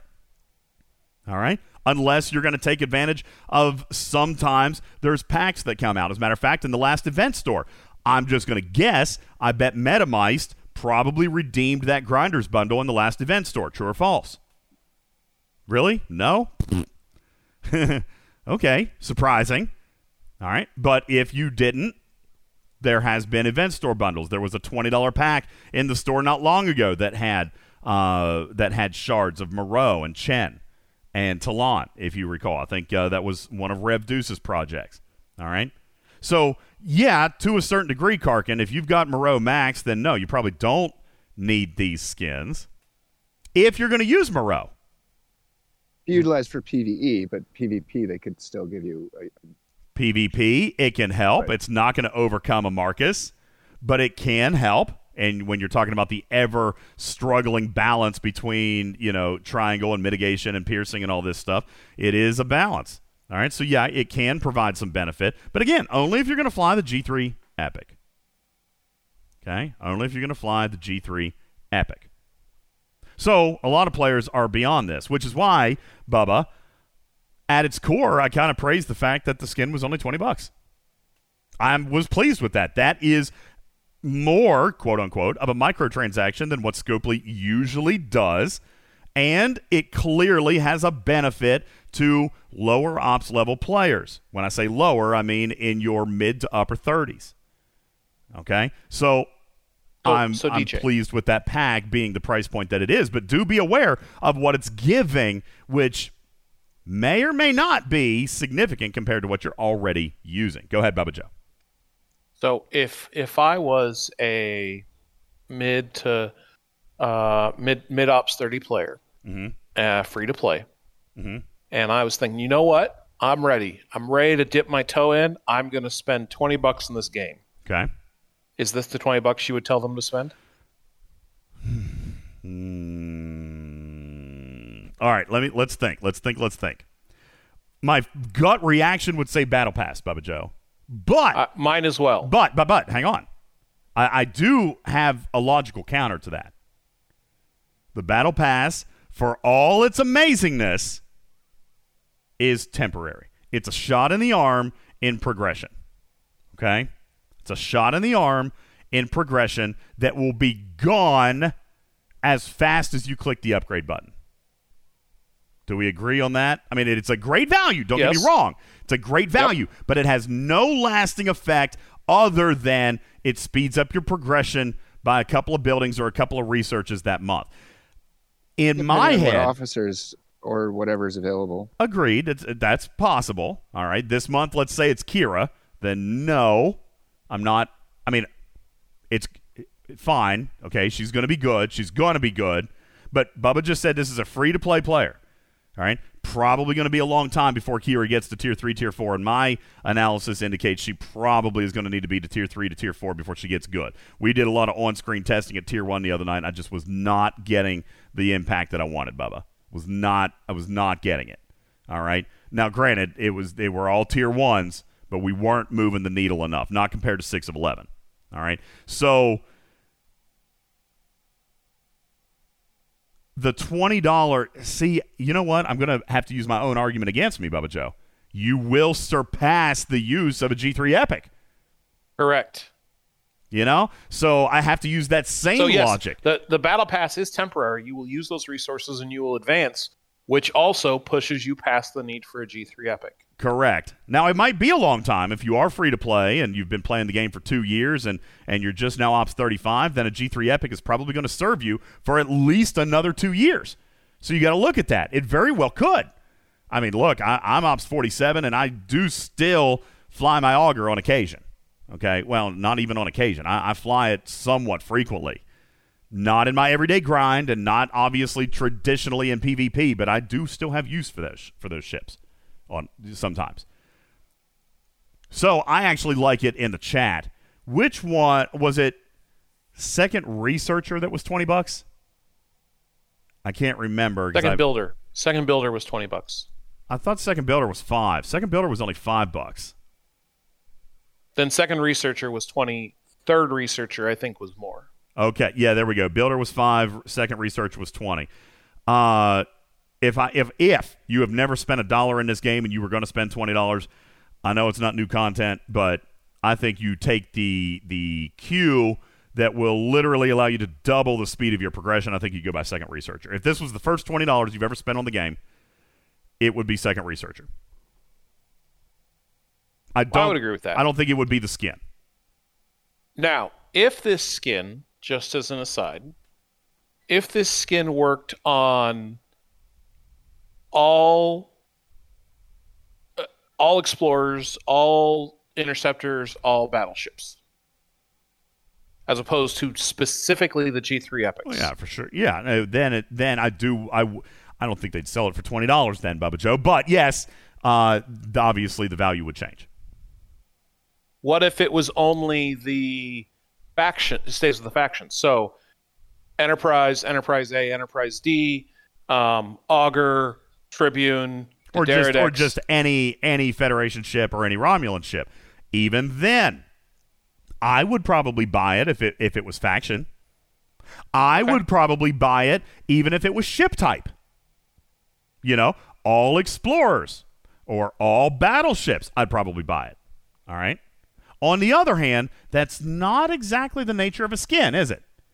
The skin is a skins are specific. That is correct. yeah, typically they are. because they're also giving you a different graphical representation for the ship that they're supposed to apply to. unless the skin, unless there are multiple skins that apply to the same ship. Correct. Okay. Of which How there, many- th- there How are. many ships have multiple skins? there are a couple. All right, let's take a look. Uh, and and I kind of see where Bubba's driving with this. I think I might be wrong, uh, but let's take a look. How many sh- uh, skins have utility for the same ship? All right, uh, you've got the G3 TOS Enterprise skin, seventy percent to weapons damage boost of the Enterprise in PVE. All right. And then by the same likelihood or by the same tone, you've got the augur and you got the D4 skins as well. All of them do the same thing. You also have a TOS skin uh, for G4 epics that do the same thing, except it's a 100% boost uh, against hostiles. Then now you have these G3 epic red skins or the salvager skins uh, series is what they're calling it increasing the mitigation stats and again these are all ship specific now what bubba joe may be driving at is that if you had all three skins for the D4, all three of these abilities would indeed stack. Because it is just like a research. So, and actually, I say three. Actually, no, Bubba Joe. I was It's say, two. where do you see three no, for the it's, D4? it's two because, yeah, the D4 two for has the one. D4, and two then for the, Augur, uh, Hegh'ta. three for the Enterprise. Yeah, uh, yeah. Uh, uh, no, no. The the one is an yes. Enterprise A. Well, the, you're talking about the D skin, but it doesn't have a utility, right? Is that what you're oh, referring okay. to? It does. Yeah, I was referring. Yeah. I didn't realize it didn't have a utility. So the D because I don't care skin- about skins. Yeah, the D skin doesn't have a utility. So uh, G3 epics, Enterprise, Augur, D4 each have two skins, and then the G4 epics, uh, Enterprise A, Hegh'ta, and um, Tribune. They only have one each. They have only one. have one each. That's right. Yeah. So there are there are four ships in the game that have multiple skins. four ships that have multiple skins. I, I count three. Again, Enterprise, Augur, D4. What's the fourth one? Nova. Oh, well, okay. I wouldn't I wouldn't know that. That's right, because the Nova has three different skins that can apply all to the same ship, right? Yep. That's right. It because it has one for each material type. So it's got one for each material type. So what I was getting at was if you are if you are a very low spend and you're enjoying 30s and you have no intention of leveling up. You're like that G4 economy that is for the birds. I'm going to stay down here. I'm going to win auctions. Karkin is my hero. Um you know, eh, there are players that just enjoy playing the game. They don't want to advance. They're not looking to get to the next thing. Then maybe there's some utility here because this is your ship that you're going to use You know, this is the biggest ship you're going to use, so maybe there is some utility there. And let me point out, it doesn't necessarily mean that you're not going to progress, but you progress at what you may consider to be a snail's pace. Listen, I, I just said I'm at Ops 47. I'm by no means speeding, but I still use my G3 Epics, and I'm Ops 47. Now, I can't use them all the time. All right, there are things that require me to use a bigger ship, but I do use my Enterprise and my Augur. And let me put it this way I would be inconvenienced if I did not have them. Okay? I'd be inconvenienced if I did not have them. As a matter of fact, if you want a ship that you can skip altogether, I know I'm probably going to regret this later, but the, the ISS jellyfish, don't don't waste resources on that. Just just don't. I mean, maybe maybe to like tier three, tier four, tier five, just by you know doing some stuff with the jelly events. That that's about it. Tier five, stop there. Doctor Juby says tier three. I would probably argue tier four. Okay, Captain Planet says tier two. Uh, don't don't. Okay, do it. Use it as a bridge. Do not invest heavily into that ship. I would say tier four, tier five at the absolute max, and a lot of people in the chat saying less than that. Tier four, something like that. Wham says whale out, tier seven. Um, I, I, I don't. That's the ship that you can you can go. But you know what, Bubba? I, honest to God, no kidding aside, and we're, we're to take a break. I use my Enterprise 10 times more. I'll tell you, you know, the only time, I guarantee you, the only time in 30 days when I get out my, my jelly is for the Jelly Brawl event. That's it. That is the only. And guess what hostels you have to hit, folks? Level 39s. You know what? I'm going to go back and agree. Tier 1, Tier 2 is all you need. Okay? Tier 1 or Tier 2 on that jelly, all you need. If you're going in your 30s, don't whale out on an auction to get your jelly. It used to be a great transition ship. Okay? It no longer matters. Literally. Zero. I'm not going to say 0% because you Jelly Brawl is good. So one day out of 30, one day out of 30, you do want to have a jelly. Tier 1 or Tier 2, folks. All you got to do is kill level 39 hostiles with it. That's it. Now, it's a lot. It's 50. Okay, you got to kill 50 of them. But that's it. 50 level 39 hostiles. And actually, in that system, there's 38 through 40. So you could. Stevens Aaron says, I needed it for warp range, though. Mm, I don't know about all that, man. Not I, anymore. I think you. I think you might still. I don't think you can get the disco high enough any yet. Not to get to the housing hub, but there's so much keeping us down, guys. Latinum, territory, uh, Borg, now Actian. Like, do people still actually house up there anymore? That like, if you're in your 30s, if you're 39 and all you're wanting to do is mine, do, do you actually house up there? Well, I think you would have to.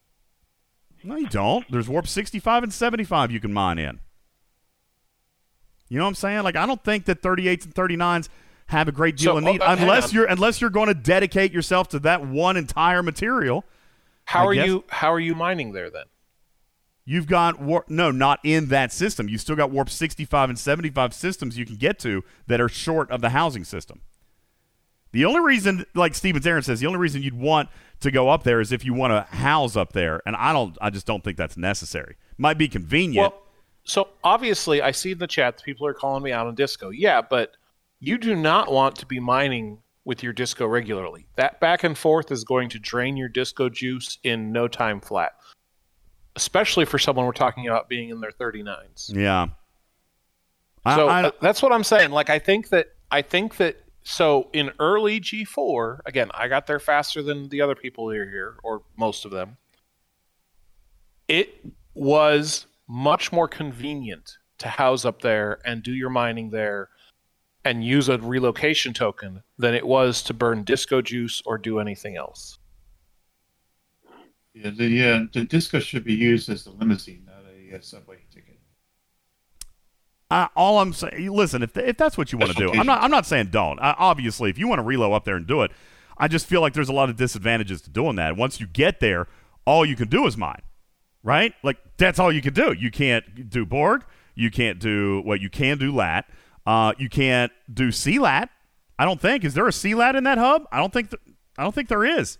There might be. I think CLAT is a, is one above it and one below it, but I don't think you can get out of that hub. I didn't think so. There's no CLAT there. You got regular lat, but no CLAT. The CLAT's outside of the hub, so you can't do Borg, you can't do action, you can't do swarm, you can't do mining of anything other than material, you can't do CLAT. There's a lot of restrictions if you try to reload to that system. I just feel like a, you know, but but again, that's just an opinion. You you can do whatever you want. Just I don't I don't know. You say warp range is a thing. I don't think I don't think warp range is is a real big thing me me personally. Okay, uh, but yeah, it might be for you. I'm just saying, don't you'll you'll wish you had those resources back. Don't sink them into the jelly. I promise well, you'll sure, wish you had them back. I'm I miss out on I missed out on so many of my alliance armadas because I couldn't have the warp range to get there. Hmm. Well, I know, I know it's tough, but there, there, there are depends. Uh, really it all depends on how fast you're going to get to 42. You know, this this brings how up fast you're going to get to another yeah, I don't know, man. I, I still don't like that. I mean, this comes back to the conversation we had here like last week or last show, and I, I really want to take a break. But are you actually yeah. getting paid any loot at all if you're going to fly a tier one or tier two jelly up to a deep space armada? Like, you're not getting anything. Like, you would be better well, that's what I mean. A tier one or tier two, I don't have it. I don't have it. I can't get the warp range until I'm like tier six or tier seven. Oh God, Stevens, Aaron, listen. You need to listen. Forty-two. No, Aaron, listen to the people around you. Do do not, do not do not take a jelly to tier seven. Okay, just don't do that. And and and moreover, like the power, if you've got a tier seven jelly and you're trying to go to deep space armadas, the power of your jelly compared to all the other ships, you ain't getting jack squat anyway. You're better off to do a level 39 uncommon. I swear to God, you're better off having an even power distribution and getting an even loot. Di- I'm not kidding, by the way. I'm not kidding. I went to a level 50 uh, rare the other day with my team. First time I've ever done one because my former team couldn't uh, do it. I, man, I, mainly start them, and that's where I get the, the bonus, the starter chests. Mm. Okay, if, if that's your bag, yeah. then that's fine. Uh, that's completely fine. You're you're you're very much in a minority, and you know what? Maybe maybe it's going to work out for you. Maybe that's that's a good strategy for you. I don't think, Bubba. Maybe I'm wrong. I don't think that that is is is probably. I think you will have better use for those resources later on. Now, if, if you're going for directives and just starter chests and that's it, then, then, you know, I get that. But I can get starter chests, you know, elsewhere. Or I can save my directives until I can get a ship that can actually get a fair share of the loot. Trader! Hey. What's up, Trader? Listen, we're going to take a break. We got to take a break. Uh, we haven't done it yet. Let, us let, I don't want to. Trader shows up and you take a break. Yes, because I've got nice. because I've got stuff I want to talk to Trader about. So we're going to take this break. All right. Cruzito says you're level 46. Uh, actually, I'm 47, but I haven't always been Cruzito. And, and, and literally, I have never done a lot of deep space armadas. I just haven't. All right. Because my team couldn't get there to support me. Okay. So, yeah, I mean, I do see the validity. Uh, Archer says deep space armadas are only worth it for the chest or if you're the biggest one on your team. I agree, and I agree but that's certainly not what I'm doing with any degree of regularity. I'm not wanting to run an armada just for the starter chest. Uh, although there may be validity in that, there may be logic in that, but I just would just as soon not run it. If if I'm gonna listen, I did a 50 rare the other day, Stevens Aaron. All right, and this was by the way in normal space, not even a Cardassian. I did a 50 rare. I came home with like 400 loot. I was the tiniest guy there. And by the way, even if I support with Cerritos, it doesn't improve my ship power, therefore, doesn't improve my loot. All right, I was surrounded by G5s. I just happened to call in. I went. I came home with nothing. Like, there's no point. there. There's no point. So, so, so then, what happens to the discussion where a while ago we used to talk about skipping the uncommons and go to 46s? So then, what's the, really the only in between between going through from an epic is your jelly if you're going to skip your 42? Nope, nope, because I use my jelly one day a month for Jelly Brawl, and your augur and enterprise will be more than enough to carry you through to 46. I I did it. I did it. I do not own a G4 uncommon. My jelly is, I think, tier five, and I wish I had not taken it that high. It's just not worth it. Look at Wham. My augur took me to 49. Smoke Mohawk. My G3 Epic still serves me. Okay. Menace says you're supposed to start the 50 rare and you'll get a good chest, and I I get that if I'm going to start it, but I don't have a, a ton of directives either. I don't buy directives. Ripper's told you before. I don't buy directives, so I accumulate them just like you guys. I'm not interested in in you know, and I maybe it's not blowing them. Maybe I should be starting the 50 and just letting everybody. Maybe maybe I'm not doing it right. I'm just saying like. And either way, Stevens Aaron, the jelly ain't getting you far enough to get a leader's chest that's that's worth what a 50 rare would be. On the other hand, you might be right. Maybe the leader's chest is where it's at. I don't know. What do you guys think? Is that the only reason that you need solid warp range in the low 40s is just to get a leader's chest? I don't know. Hammer says it's a long way to 46 as a free to play, and that's why I think you conserve the resources. If you're sinking them into ships that you're going to outgrow relatively quickly, I mean, it, man, if I had if I had the resources back from what I spent on that jelly, I would have made it to 46 faster. But I I do admit I do spend money on on packs. Not not a ton. Probably one or two packs a month for sure. But you know what, Aaron, you might be right. The chat is telling me that the leader's chest is the only reason to do it. So, hey, maybe you're on it. I wouldn't I wouldn't expect that to be the thing because I'm looking at the loot from the Armada itself and it's dismal. Just embarrassing. Like there's no point in me going. Anyway, all right, listen, we do have to take. Yeah, I did skip the 42. That's what he was talking about. I skipped the 42s. So, um, but I still didn't use the jelly. I still use my Enterprise and my Augur all the way through.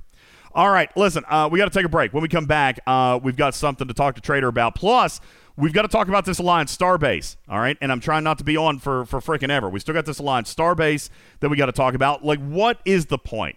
I've gotten this from a lot of people, even in my own alliance. Like, what's the freaking point? I went into the alliance starbase and I couldn't click anything. Yeah, it's commodores and admirals only. Well, that's lame. What is the point? We're going to talk about that and the benefits that you can potentially find for yourself in the new Starbase research tree right on the other side of the break. Tycon says, What about the bug? Uh, I can bring that up, but honestly, I don't have any any new information for you. I'll tell you what I do know. Sadly, that's nothing new compared to what I told you earlier this week. Um, he is referring to Station 26, and I'll give you the latest information on that, albeit frustrating, Bubba, because there's absolutely nothing new regarding Station 26 uh, or Starbase 26. I'll tell you what we do know coming up on the other side of this break. My name is Ultimate DJs. This is Talking Trek Live, Star Trek Fleet Command's official podcast. Back in a sec. Hang out. Guys, you've seen it displayed from the content creators. You've heard it talked about. Introducing the next great, amazing tool in Star Trek Fleet Command. It's Spocks.club. Maybe you've already tried it out, but have you really explored this thing? Visit Spocks.club to customize your research, efficiencies, or even plan out your builds. Trying to figure out how your crew did compared to the other guy, or maybe comparing a new grinding crew to the old standard. Compare your battle logs to see every detail of your combat side by side. Get all this and more by visiting Spocks.club today. Check it out. This program is made possible in part by a grant from Pizza Smut.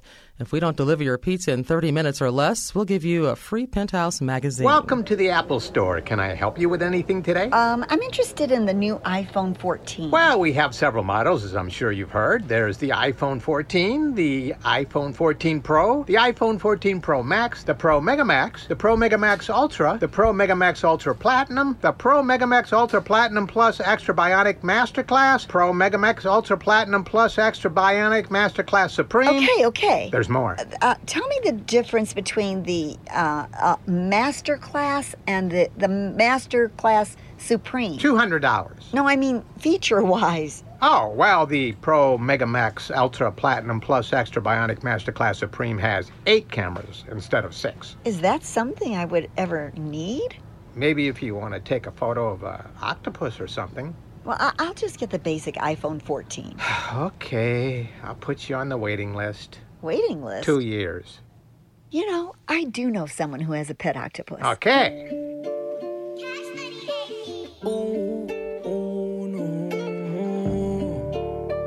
In that little top shop. Uh, Posted in front of the tribe, selling dope till the sun come down. Take a right off the map, off the map. When I hit him with this whole hundred round. Young jock in the wanna play it, then it's going down. We ain't hesitating, bullies get the blazing. I'ma lay him down like he in a lounge. Walk him down. Walk him down. You know, Bubba, I, I am trying to struggle to understand this. Walk him down. Welcome back, everybody. My name is Ultimate DJs. Our musical playlist today is curated by my 14 year old son's football team, Bubba Joe. This is their pregame hype music, he says. Now, see, when I was, when this is the generational gap we're talking about. Yes, this is the hype. When, when, when we were young, Bubba Joe, back in the 60s, okay? Like, what, what did you listen to when you, did you play football when you were in high school? Surely I Bubba did. Joe played foot. Wait, you did? I did. No kidding. Yeah. Oh, you struck me as like a quiz bowl captain or something like that. You played football, huh? I did that too. Really? You played quiz bowl? I was on the quiz bowl team. I wasn't good enough to be the captain though. We had we had a kid on our team. His name was Ira. Dude, I- dude might might might have been as smart as Ripper. He was a genius. Okay, like just he was a I- I- walking encyclopedia, man. I was on the debate I- team. Woo, man, quiz for, bowl for, captain. for nuts. something for something like Quiz Bowl, I did not play well with others, so I was typically a team of one going up against a team of three or four. Were were you the guy that would yell at his own Utterly team if they got something wrong? You were right. like Uh, if you did, because yes, I'm he sure you played Quiz Bowl. Absolutely. You had to play with a team at some point, right? Uh, eventually, Uh huh. yes, but uh, typically, you know, uh, yeah, it- Whoa, it, whoa, it whoa. was usually as a in practicing, I was never very good with the team, um, but I routinely beat the team. What? Look, look at the chat right now. DJs. Lady DJs. Unaleska says, "What is Quiz Bowl?" Oh my God! First of all, Oh, first of all, all right. Are you really a nerd if you didn't try out for the Quiz Bowl team? All right. Quiz Bowl was like the high school version uh, of just like team trivia, right? Like there were county and state tournaments that that my Quiz Bowl team would go to. It was a team of five. You had buzzers. There was a reader. There was another school you went up against. They'd start reading a question. You'd buzz in. You'd give the answer. Like, and it was just a it was a rapid fire trivia contest. And whoever had you know the most correct or the most points at the end of it, probably. I mean, in just straight up question and answer format, Bubba Joe was probably a lot like uh, Jeopardy, and but you were just fighting. You know, it was one team versus another team. Yeah. All right, like Quiz Bowl is Like a knowledge bowl of some kind. sure. yeah. Uh, I mean, there there was even a Quiz Bowl team at uni- at my university that I went to. So yeah, no, Quiz Bowl was a big thing. Uh, Quiz Bowl, yeah, like it's it's a look, yeah, big thing. Um, so I'm surprised that some of you guys have not heard of it, uh, but nonetheless, I what I was I was trying to poke fun at Bubba Joe's nerdism. Uh, but indeed, you played football, huh? So what did what did you do? What did you play? I, I played football. Were you were you like the the H two O manager? Did you keep up with the equipment, or were you like like a running back? I, no, I started all four years of high school. No kidding. That's impressive. Were you like were you like a receiver, quarterback, lineman? What'd you do? I I I was a lineman. There you go. All right, stocky kid then, strong, right? The strongest on the team. That's actually what Landon does. He plays defensive line. Actually, he plays linebacker. Uh, he's he's trying to get up on the line. I don't know. I think I think I would want to be a linebacker, right? Like that way, at least I can try to like hone in in. school. I got rugby, which was great. Yeah, rugby. That's another very violent physical sport. Uh, you had asked me, Bubba Joe, if I got to play football. I didn't. I was a band geek. I played band uh, all through high school. Even uh, went on to march with the uh, uh, the West Virginia University marching band. Uh, you guys were talking to me about that during the pregame sh- or pregame show during Fluffer show, Fluffer time. Uh, I marched with the Pride of West Virginia even uh, in college because Bubba Joe. The story is, and I hope that um, Mama DJs listens to this one of these days. I might even clip it and send it to her. My parents, I was the firstborn, Bubba. So my mother thought that it was very uh, dangerous and, and risky. So my mother didn't let me play football. I wanted to play football. I wasn't allowed to play football because, you know, she was ultra careful with me uh, as the firstborn All right, and she wouldn't let me play. On the other hand, my brother, who came along like seven years after me, by that point, my mother was like, "Nah, whatever." So he got to play. He was a star. Uh, he even played quarterback for for his high school team. He was the high school quarterback, and and uh, he was great.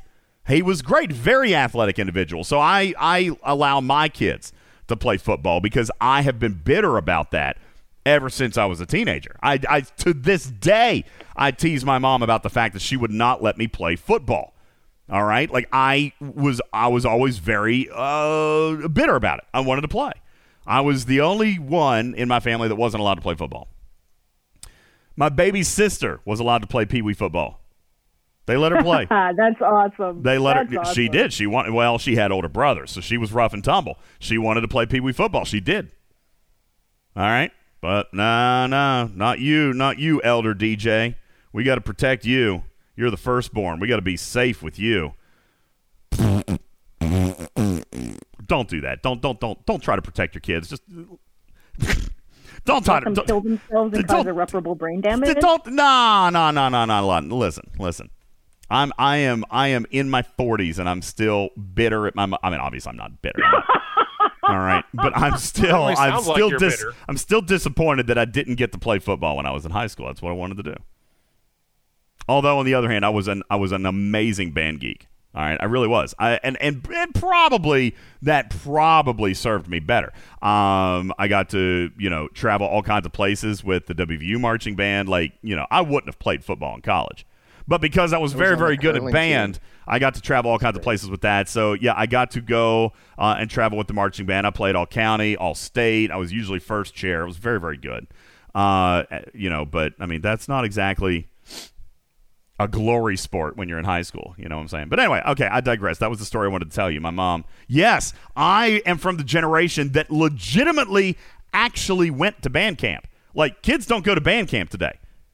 Do they? Do your kids actually go away and stay in cabins away from you, like summer camp or like Boy Scout camp? Do your kids today go to band camp, or do they just go to the they just camp. go to the practice field is out no, back? because of that After movie. they found out what happened that one time at band That's camp, That's right. no one that one time went at band camp ruins that. That, that, that no one goes Mm. to band camp anymore because of that. dude band camp was so much fun band camp was like i mean it really you know what that actually makes sense bubba joe once Allison re- Hannigan makes it sound like it's a lot of fun. it's, she ain't wrong okay she ain't wrong band camp was a dirty filthy place Mate, is that why band camps don't happen anymore because it was First of all, I mean, it, it was a co-ed camp, right? It was band, and, and you were there with the, the flag team, right? Like, I mean, dude, Yeah, yeah, we don't need to talk about it anymore. There was a lot of inter- there was a lot of inappropriate things that happened at band camp. Maybe I'm not jealous. I miss football because I had a hell of a good time at band camp. All right, like I mean, I really did. All right, I'm just saying. I'm You just call your mom and you apologize for all that hate. Uh, right. maybe You- I should. apologize You know, right hey, now. mom, listen. Hey, let me End the call you up, mom. I love you. I was doing a podcast with all my nerd friends, and they pointed out all of the amazing, uh, dirty, inappropriate uh, things that I should never ever tell you about that happened at band camp. And I just wanted to say, you know what? Thanks for n- thanks for not.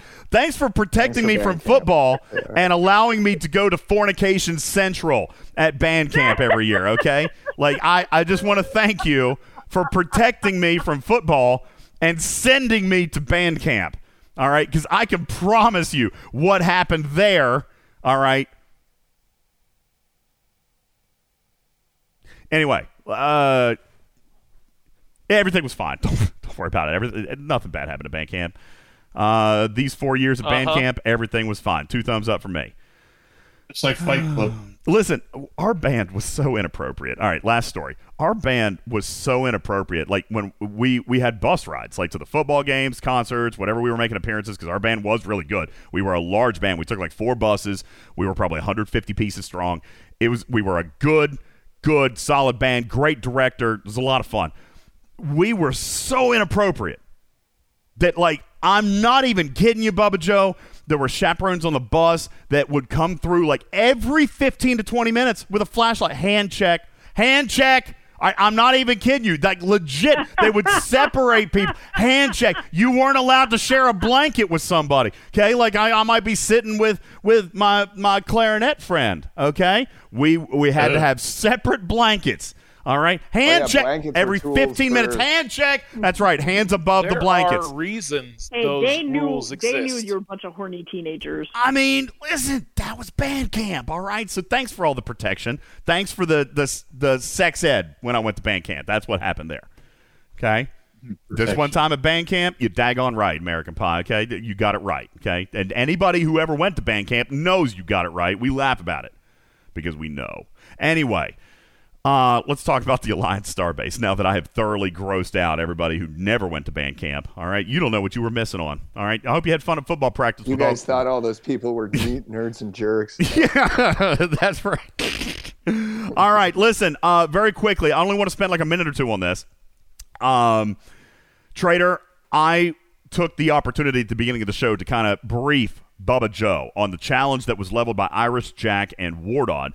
Uh, in that, five thousand dollars would be donated to our Christmas uh, Angel family, uh, the charity that we run here at Talking Trek. Five thousand dollar donation. The only uh, the, the the goods that were required for said donation was a duet of Trader and Bubba Joe um, singing Faith of the Heart. Now, I told Bubba Joe that on the stream you said you'd do it for the children if you could get Bubba Joe to do it with you. Like you were in. Bubba doesn't believe me and refuses to participate in such shenanigans. He won't it's do it. Interesting. It's interesting the view of the of what was said on Twitch. You know, two- the two people who participated in the conversation have such completely different recollections of what occurred. Oh, so please share with me your recollection because the way I remember it, Oh. uh, the way I remember it is IJ says, "I'll donate five thousand dollars to your charity, DJ, if you get Trader to sing Faith of the Heart." And you No. said, and you said, "I will do it if Bubba does it for the children." No, that's not. Oh, stop! You no, you do, you don't get to go back on this right now. There- no, no, you are full of lies and half truths. You sit on a throne of lies. It's recorded. It's recorded, sir. Consult the record. All right, trader, give us give us the actual stakes here. so there were no stakes. I want to be clear about Mhm, this. mhm. So, Bubba Joe, here's the here is what occurred on Twitch. They wanted to make me sing Faith of the Heart, and I Mm-hmm. told them that if they donated five thousand dollars to the catnip jar, which would max it out, that I would sing for them. Now Well, I they couldn't I make- converted. couldn't- oh, oh, No, no, no, no, no. I, I, I. I, I switched it around. Make it happen. I So switched it around. Somebody made the somebody made the suggestion about how well that might be a good fundraiser if Bubba Joe and Trader did a duet together, Mhm. and they were trying to get me to agree. And I said, I can tell you that I would be willing to do it, but I cannot commit Bubba Joe to that, and I would not commit Bubba Okay, Joe. now that's accurate. That's accurate because I came on here. Now, Trader, what you're leaving out is that you did suggest it would be a fundraiser for Talking Trek. Like you suggested $5,000 in the catnip jar. And I said, Yeah. well, no, Bubba's not going to do that for me. Like Bubba Joe's not going to embarrass himself for me to take a payday of five grand. What I did say, though, is that I would take the five grand and I would flip it over to the Talking Trek charity that I would put it back into the Christmas stockings of less fortunate children this year with our Angel Tree Project. children. Children. Think- with our Angel I Tree think- Project. I said that I would do it for charity. I would take the money and roll it to charity. And then I said, you know, Bubba has to do it then. It's for the children. Yes. I think it was. I think, no offense, DJs. I think it was a little more like D, uh, Bubba Joe would never do it for me, but if it were for the children, That's exactly right. guilt him into it. I agree with that's exactly. He wouldn't do it for me, Bubba Joe. You wouldn't do it for me. As a matter of fact, he said at the beginning of the show he wouldn't even do it for the kids.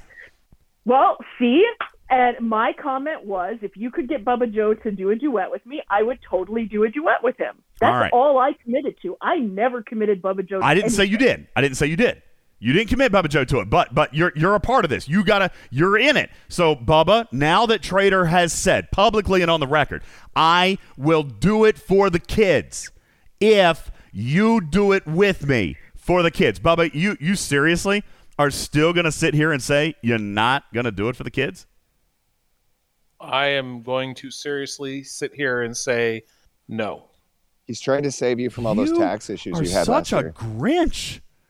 You're such a Grinch. I can't believe. First of all, Karkin, I got the tax things. I got I got all that figured out. You're- you're I got, I, straight. yeah, listen, no, listen. Last year was a very very tough lesson learned. We're set this year. Okay, we know- we know how to do everything with with our with our our charity and our donation and stuff. But anyway, listen. Yeah, we got all that stuff set up. Bubba, seriously, still, you're look at the chat. Look, look. Captain That's- Planet says you're disappointing. you're acting like a Like someone monster. play that song with that woman. A monster. He's, He's not acting like a monster. for the kids. Look, it's for the kids. Maybe take a couple of puppies. It's for the kids, Bubba oh my Joe. God, you guys. Be nice to Bubba Joe. What's that? What's that song about? Oh my God! He, Yeah, like, no, I, like he I know. peed on a kitten. Hold on, I got it. I got it. I got it. Here. Did you say he peed on a kitten? what? It's terrible. Hold on. We're gonna get back to the show. We're gonna get back to the show in a second. Here, I just wanna, I just wanna do this. All right, because this, this song always makes me cry at Christmas time. Bubba, Bubba, listen. There's a kid out there. There's one child out there who, who feels like his Christmas isn't gonna, isn't gonna be able to happen this year because of whatever's happening with mommy or daddy or maybe mommy's sick, and all he wants to do is all he wants to do is know that he matters. All she needs is to know that someone loves her. Oh, and she knows shoes. and she knows that Santa Claus is the one guy she can count on. Meanwhile, mom and dad are looking at each other and not knowing how they're going to make ends meet this year. Mom and dad are dealing with medical bills. They're dealing with, with one of them got laid off at work. Their jobs are moving them from a different city. And they're wondering how they're going to be able to look at their kids Christmas morning. But those kids, they don't know any better, Bubba Joe. They just know that that Christmas morning is the day that mom and dad don't have to worry about it because Santa's going to be there for me. And that is what we are going to step in and do this year, Bubba Joe. We are going to make sure that Santa knows exactly where he needs to be this year. $5,000, Bubba Joe, is going to go a long way to making sure that, that, that a couple of kids out there know that someone thought about them on Christmas morning.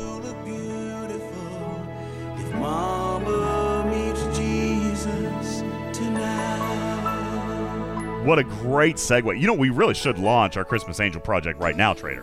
While while we're guilting Bubba Joe into singing a silly little song. I mean, seriously, there's a donor. There is a donor out here who's willing to donate five thousand dollars. In in fairness, there was not a commitment to do that. Just a bunch of people on a Twitch stream who said it would raise five thousand dollars for sure. There was I- That doesn't not make it. a Listen. That commitment. doesn't make it not a great idea. I promise. I promise. I'm not gonna. I'm not gonna air it or make either of you do it unless this donor decides that he is legit gonna do it. If this is what he's gonna pay, then then I will see to it that you are that your generosity is not taken advantage of, Bubba Joe. If you're gonna completely and utterly embarrass yourself in front of thousands of people, I'm gonna make sure that there's some good that can come of it. You got paid for singing. Does that would that make you a professional actor or professional? Yeah, you could join the Screen Actors Guild, Bubba Joe. You know you've always wanted to do that. Oh you, said you said I've al- I've always wanted to do. Anyway, listen. Really, I wasn't going to get into this. We could segue though. I'd, so I tell you what, we'll get into the Alliance Starbase. I'm going to let Bubba Joe mull on it. All right, I'm not going to push him for an answer right now because I know that we blindsided him today, Trader. But I genuinely believe, and I know this man. All right, I'm gonna I'm gonna lay my reputation on it right now, Trader. That this man has a heart of gold, and he loves people, and and he comes off as a big insensitive whale sometimes, but he does love people, and he's got a good heart, and he will do this for the kids. If indeed there is a real tangible donation on the other side of it, He will not let the children down. I believe that. So we'll give him some time to mull on it and, and to really take a minute to, to look inward and realize that he is a he has a full enough heart to realize that this is a sacrifice he's willing to make. He'll do it. I have a, I have a counter offer. No, no, we're not going to do any counter offers. I will, however, say, as we're wrapping this up, and I'm not meaning. The mosquito says this is the worst guilt trip I've ever heard. I'm, I'm very very good at this mosquito. Okay, like I've I've been I've been raising pledges. All right for charities for like to call his mother. I mean, on- for, on for real, for 26 years, I've done radio drives and pledge drives and all that. I, I listen. I, I can tug on some heartstrings. Okay, I can do it. That said, I don't want to make light of of a situation. All right, and and we're joking and we're having a good time with this. But all things said, and being completely and utterly serious for a moment, if I may. I will say that it is that time, trader. We have begun our season of giving. It's not even the fourth quarter yet, but if you remember last year, trader, we ran out of time. We ran out of time Yep. because you guys amazed me. You guys surprised me. We did so much good last year.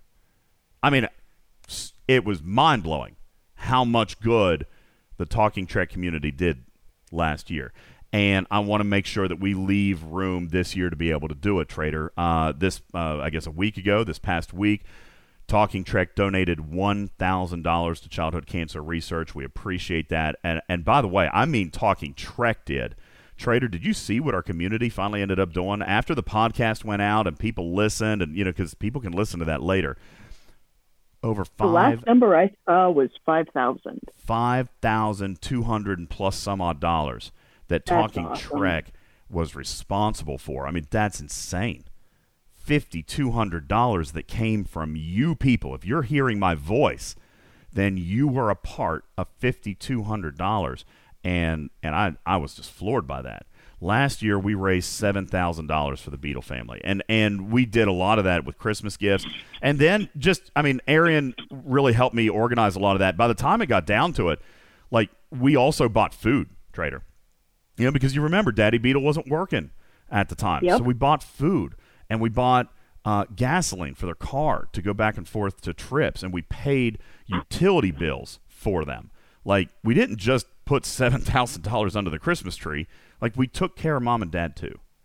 And so while we're on this topic, and I know I'm teasing Bubba Joe a lot, but it's time for us to begin this year. We are opening our, our nomination email, talking trek stfc at gmail.com. If you have a nomination for our Christmas Angel family, if you've got somebody here in the community, if you've got somebody um, that uh, that you know of in real life who who has children, and and I know that there are unfortunate scenarios all over the place. Please know uh, that I am not.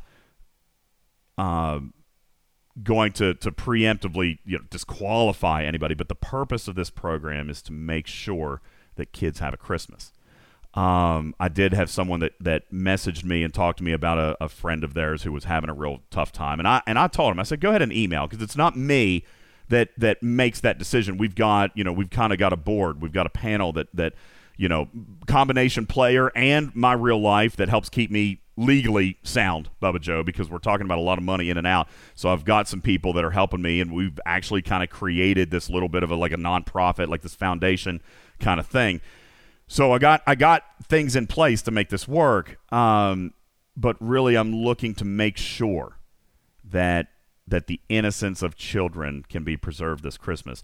So if if you know of somebody, if you if you have a a, a friend or a family member, an alliance made, and and and they've been talking to you, and, and they're you know they're just in a spot where this holiday season just might not live up to the expectations of those of those adorable little children who are going to wake up and be excited and just and see what Santa Claus was able to do for him. Like that is what we want to make sure we can deliver this year. So please, uh, with all the sincerity in your heart, send your nominations to Talking Trek STFC at gmail.com. Be sure to put uh, Talking Trek Angel family in the subject line, and uh, we, we'll put a link on our website too. I think uh, that way we can make sure that people are able to to email us where it is appropriate. That's talkingtrekstfc at gmail.com. you Um, should put it up on the Patreon site too. we can do what? The Patreon site, put it up on there. On the what? Patreon. Oh, on the Patreon. Yeah, we Well, could. Yeah, yeah, yeah. However you pronounce it. Uh, yeah, yeah. We'll we'll do we'll we'll make sure that everybody knows where it can be found, but we are looking for you guys to to find someone deserving of of your charitable work this holiday season, and and we're gonna make sure. All right. Last year. Uh, you can still find that YouTube video on our channel. You can find it on our website at talkingtrekstfc.com. Go back and and hear from the Beetle family and know the difference that you guys made in their lives.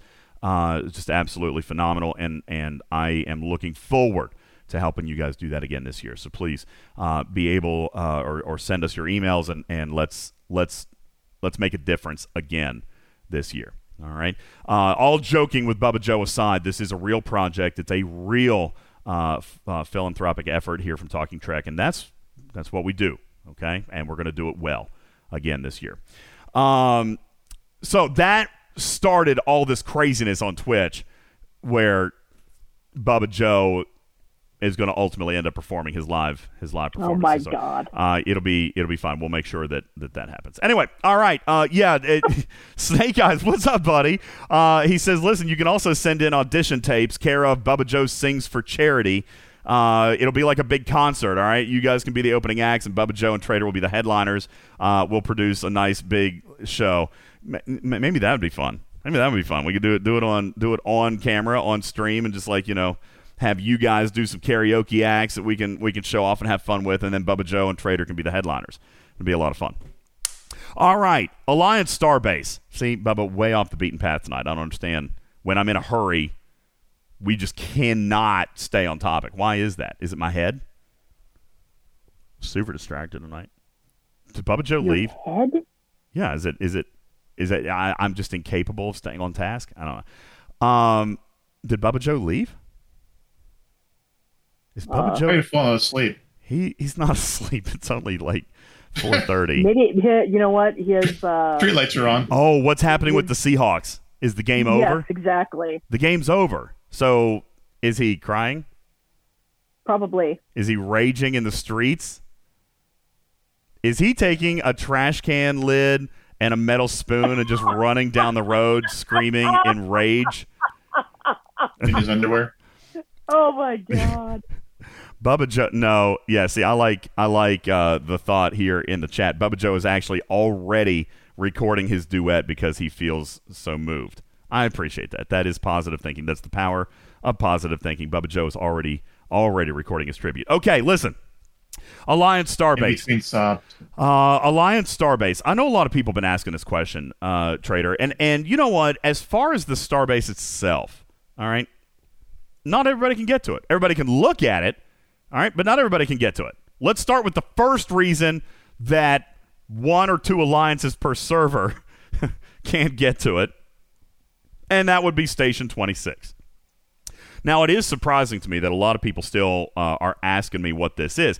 The thing is, is it, it makes sense, Trader, because it's not affecting everybody. As a matter of fact, it's affecting a minority percentage of the player base, but it's still a large quantity of players. We're talking probably in the neighborhood of 150 players per server, and what that means is if you are trying to access your Alliance Starbase, then you're getting an error message that says something like Starbase error upgrade 26. All right. What it is is it sucks, says Rotifer, and I don't disagree. The the what essentially is happening somehow for some reason, and Trader, I've been investigating this for almost a week. Ripper has even taken a few minutes to look into it.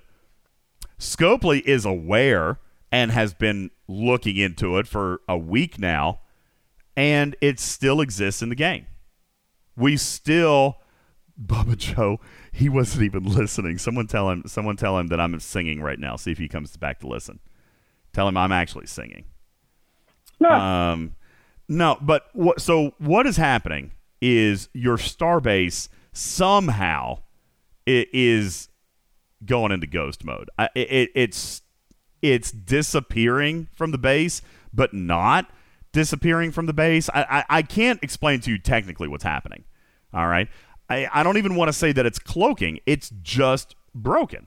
Like you can't click it, you can't mine with it, you can't upgrade anything, you can't harvest, you can't uh, do any modules, you can't collect anything. All right, it's just broken. Now, DJ Gurr says any other game would have had this resolved within a day, and I don't know.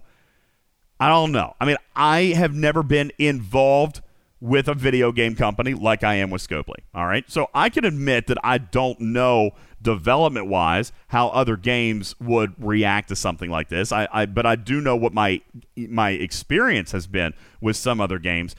And this one feels this one feels kind of big because I do know, and, and I know you guys can't know, but I do know, and I have seen, and I have been involved in the conversations, in the meetings, and I know that they are working on this.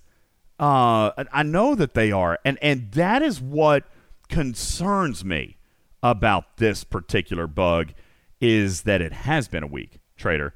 Usually, when it's something this big, now we joke and we say, you know, well, it was Gala, they fixed that in a day. You know, uh, then they turned around well, and they fixed that in a day. Different. You know, it, it is a little different because it, it, you know, I mean, it is a little different than Station 26 because they're taking an action, right? Like everything is working the way it was designed. That would be what Bubba Joe would refer to as just design failure because everything was working the way it was supposed to and they didn't know it was supposed to work that way. This is truly an actual ghost in the machine. It's it's broken and they're trying to, to sort it out. How many months did we go and not be able to do a takeover of that one territory? It was like two weeks. Uh, no, sorry, two months. Two months. Uh, well, well, not quite. It was what five or six weeks on Nierheimer when territory. I was thinking it was first, six or seven, but sure, it's, it's it might in that range. Well, yeah, a month and a half, so five, six, somewhere there. It was about a month and a half for Nierheimer to actually become claimable when territories first launched. It was a big thing. All right. It took a while to solve, like whatever it was about that particular system was just completely corrupted at its core. Now, I'm not a designer. All right. I wish Ripper were here to offer his insight into this. All right. Because I believe that Ripper does tease them a lot because what he perceives as minor issues should be easily correctable. He could fix them in hours or days. You know, like Ripper says that a lot, right? We hear that a lot from Ripper. Yeah. Ah, I could do that. I should fix that, or or this should be fixed. All right. Even Ripper is looking at this one saying, "Listen, it should be. They should have everybody on it." He has even said this should have been fixed within two to three days. He said that on this show that it should have been fixed, but he also admits, you know, we were talking about it in Dev Chat the other day. He also admits that this is a pretty large issue. All right. Now, I think a lot of other people are going to say, Bubba, because I've seen this. Well, they should have caught it in testing. Well, here's the thing 95% of players are not experiencing this bug. All right. It, I don't know what's causing it. Even I have been conducting my own investigation into trying to find a causality, and I can't find it. I have found nothing in common. As a matter of fact, Stevens Aaron was was all the way to Assembly Chambers five before he got Station 26. No one shell had his Alliance Starbase. No one shell, an actual content creator, had his Starbase to level seven when Starbase 26 happened to him. All right. On the other hand, we've got other players who have Starbase 26 error when they actually constructed the base. So for those of you saying, well, it's hmm. happening when you're trying to relocate to a magnetic plasma node, no, it's not. The error has happened for more than one alliance when they just built the thing. Just literally like constructed it. No modules at all. And they're in Starbase 26 error mode. They can't do nothing. No research, no upgrades, no mining. Bizarro says, clearly, they haven't purchased the Prime Starbase 26 error pack yet. Obviously. Okay. Yeah. Starbase 26 error is like a bad Windows update. Nothing better says. It's not inaccurate. This is one that's having an interaction with something else that a player is doing. And and by the way, because of the nature of this game, because everything is performed client side or uh, server side, we have looked at the possibility that this is happening uh, as a result of some people's devices, right? Like we we've looked at that before. Is it happening with a certain version of iPhone or Android or PC? Is there is there an outside stimuli that is contributing to station 26? We haven't found any common causality for that. Now, what I can tell you re- is reinforced of what Archer says. It did eventually start working again for us. So it did for No One Shell for about 40 hours. And it went back. Now, this is what kind of tells me, trader, it clues me in to something is causing it from a particular player. I don't know if it's their Oh. I don't know if it's their hardware. I don't know if it's an action they're taking. I don't know if it's because they've zoomed in too far or zoomed out too far or they've tried to click 3 buttons at the same time as they should have only been clicking 2 buttons. Who knows? But I have documented more than one case. As a matter of fact, I'll tell you, I've documented 3 cases where it has happened to the same player twice. As in, Scopely Oh. fixed it and then it went back. So here's what I can tell you, folks.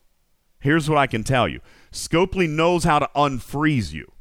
All right? If you haven't yet submitted a ticket, please submit a ticket and put Starbase upgrade error 26 either in the subject or in the opening line of your ticket.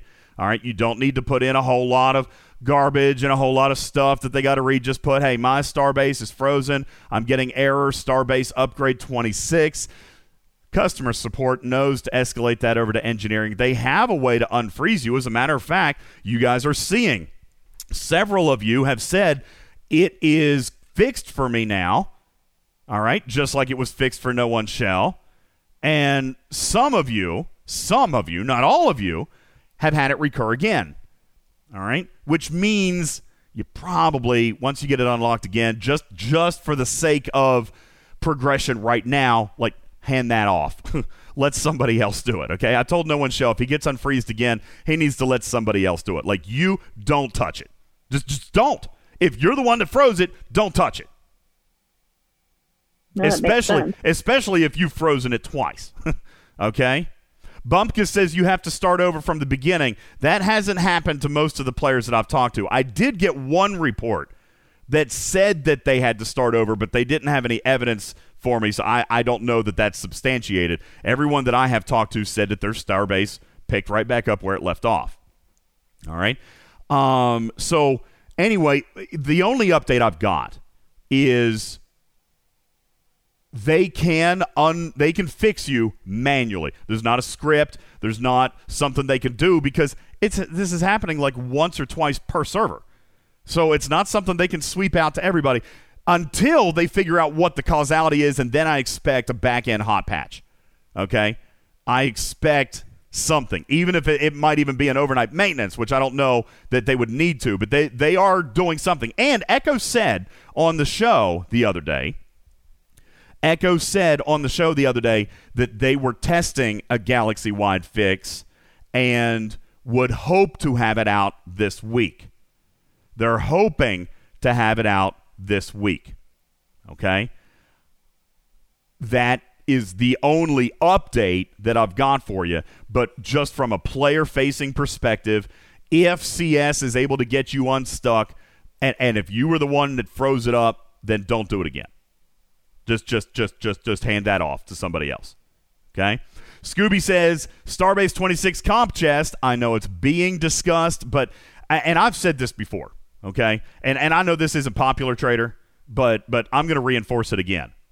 I am not bothering them asking about a comp chest until the problem is fixed. Okay? Absolutely. Like they got to fix the problem first. Then we can talk about how to make you whole. All right. Well, I, I am not going to take their time to go and be like, yo, well, let's talk about what we're going to give to these guys. No, I want them taking their time fixing it. Okay. That's what I want.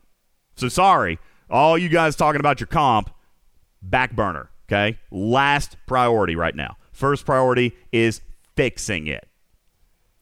All right. And as far as the ALB, as far as the ALB, I'm I'm slightly disappointed with that anyway.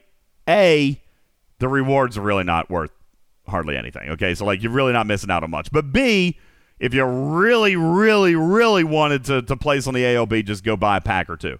All right, because there's Yeah. there's hundreds of thousands of dollars in a pack as compared to to actually progressing through the ALB.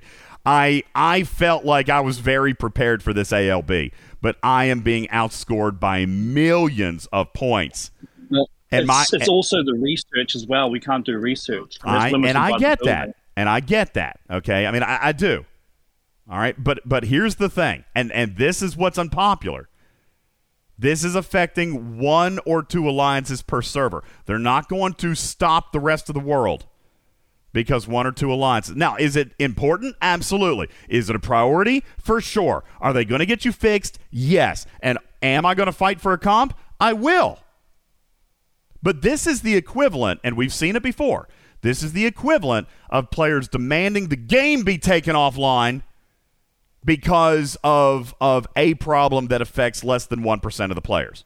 That's not going to happen. And for players who are able to play and participate and do whatever, life goes on as normal for you. I promise that I will advocate for affected alliances, but I also am not going to suggest shutting down the game until it's fixed. And that means not removing events either. Okay? I understand that you guys feel like you're missing out. Here's what I'm going to tell you I will 1000% push for you guys to get full AMS rewards. The AMS was great. Okay? AMS was solid. Anybody who is really, really super major concerned about the ALB rewards, then, you know, I- I'm going to advocate for something there, but I got to be honest with you. The rewards are actually pretty garbage in that. Okay? They're pretty daggone garbage. Like, nobody.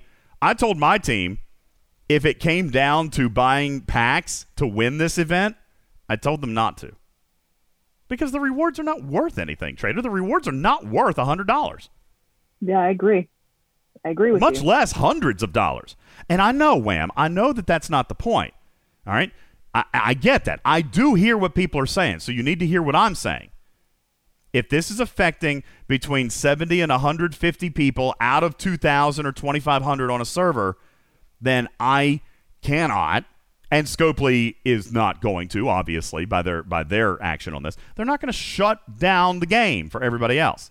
This is affecting a very small percentage of players. However, it is important. I'm not going to let it go, and I will fight to make you guys whole. But pulling events and shutting off the game are not the answer. Okay? I mean, truthfully, guys, the number one position in the ALB is less medals than you get from a daily uncommon refine. All right. And granted, you got some orb fragments in there, but I mean, what's it actually like? First place is good for what? Eight, eight times four, 32 officer shards in R in RNG. Now, granted, that's not small, but it's. uh, yeah.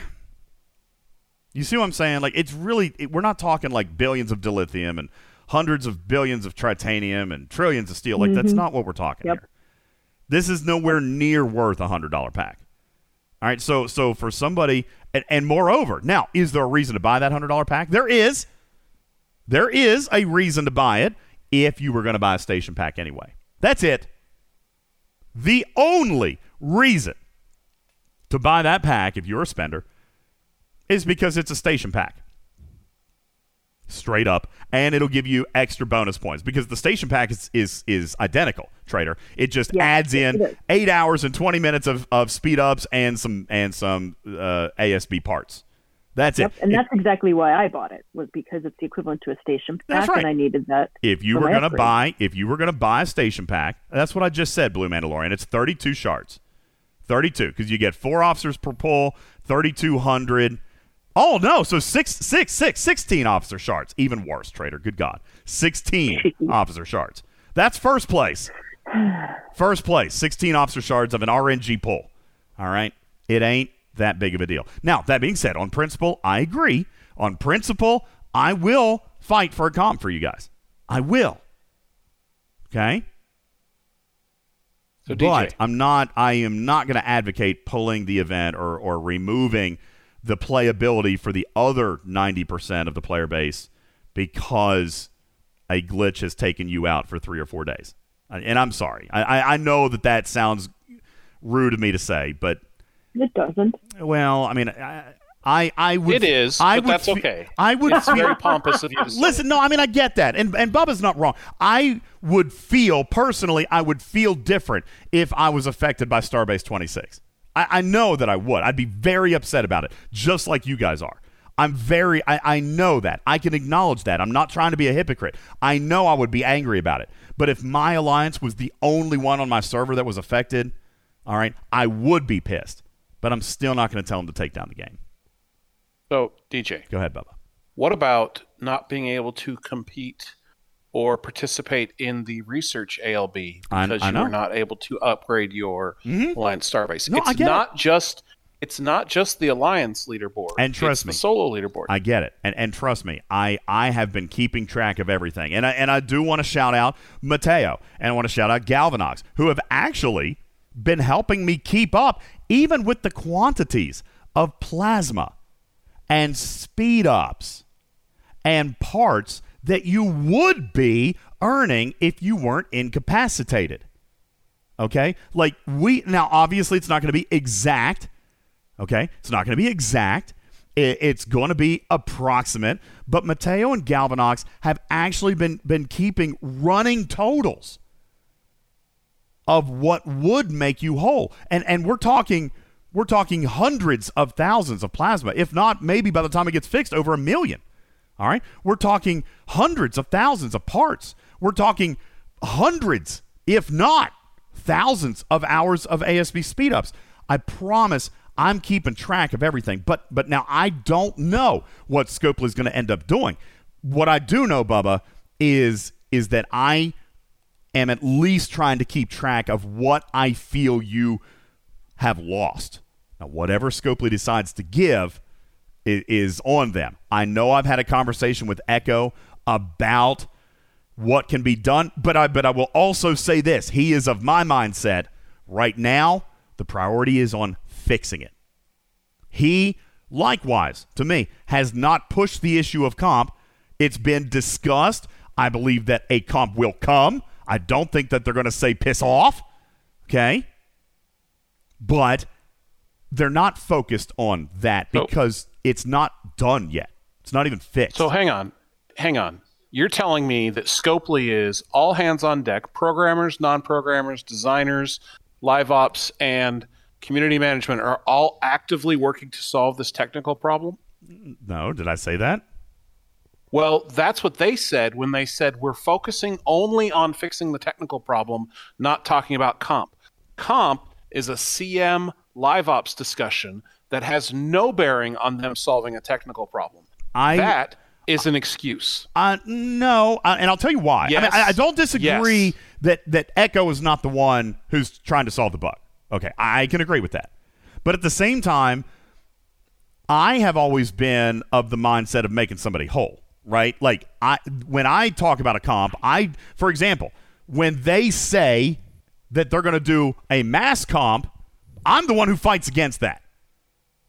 All right, I know that that, that upsets some people, especially if you happen to be somebody who's going to double up on it, right? Like if you do an event, but then it gets borked and they give a comp and you got paid twice. All right, I'm the guy that fights against that.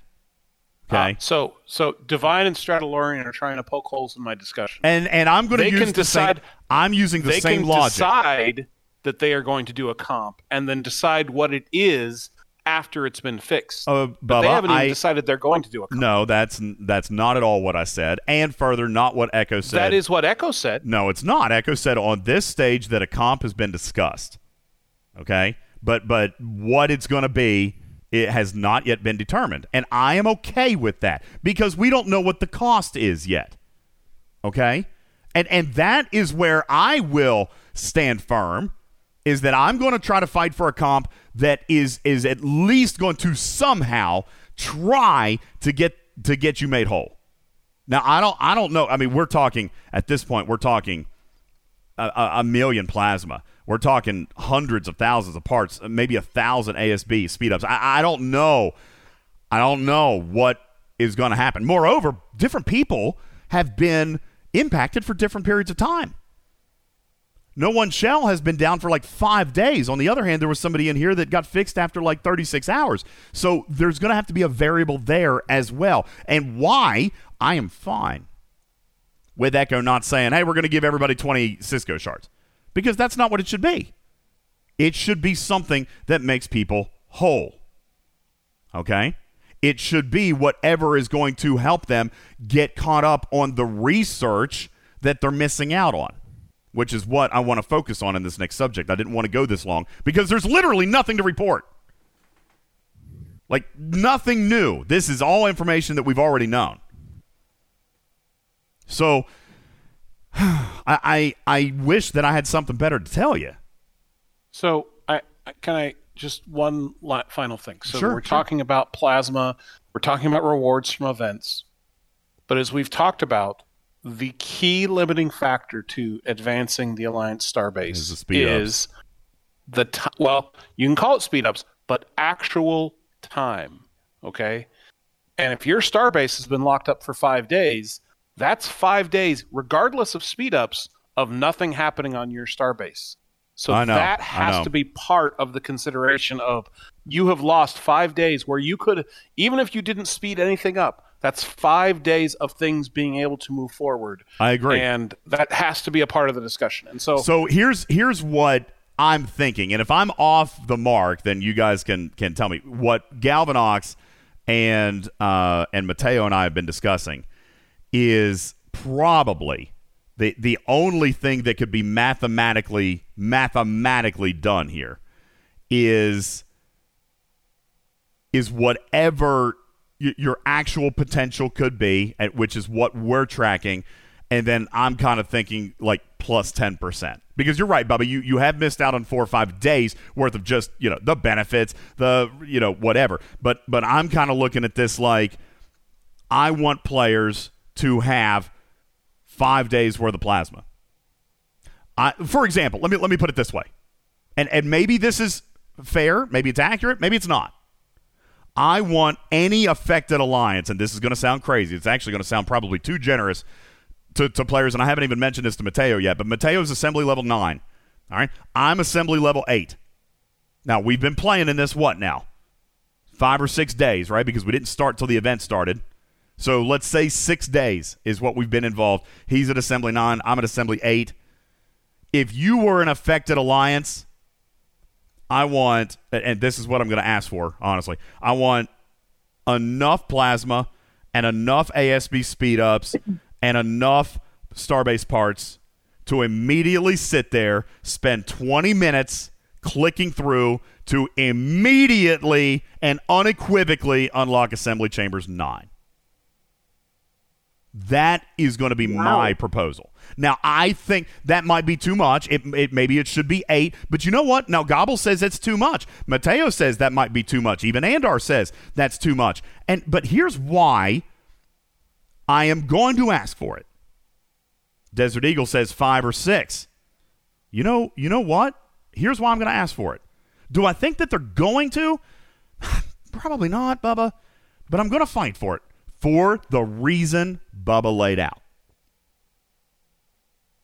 They have lost the ability to enjoy the benefits, to enjoy the content, to actually play in, in the even the Cardassian armadas it, to some extent. Okay, they they have actually been disadvantaged. There's now the research solo leaderboard. There's the research solo milestone. There's alliance milestone, alliance leaderboard. There is stuff that they have missed out on. So, should the comp make them whole mathematically, Bubba Joe, or should it account for a little bit of experience? And this is where I agree with Bubba Joe. There's multiple facets of where they've been impacted. So, yeah, giving them a boost, giving them a, a, shot in the arm, Bubba Joe, level 8, level 9, I'm not ashamed to ask for that. Even if they would have only been level 5, I think they deserve a little bit uh, of, of comp for for their trouble. And that's why I'm going to go back and ask for eight or nine. Okay? That's why I'm going to ask for it. Now, I, I, Captain Planet says no. Giving them enough for nine is going to actually give them enough for 12 because they're still earning. And, and that could be. All right. But, But- I but- do so think. I- I think- Go ahead. Go ahead. No, go ahead. I, I'm just going to say, listen, you guys are the ones always talking about it. The experience is garbage. But now, Bubba Joe, look, when I suggest a comp for affected players that's more than generous, whoa, whoa, whoa, whoa, whoa, whoa, that's not fair. Well, you haven't been locked out of the month's feature for five days. So my point, and, it may have just you may have gotten a little twisted here. If your ASB was locked up for five days, they must give you five days of speed ups.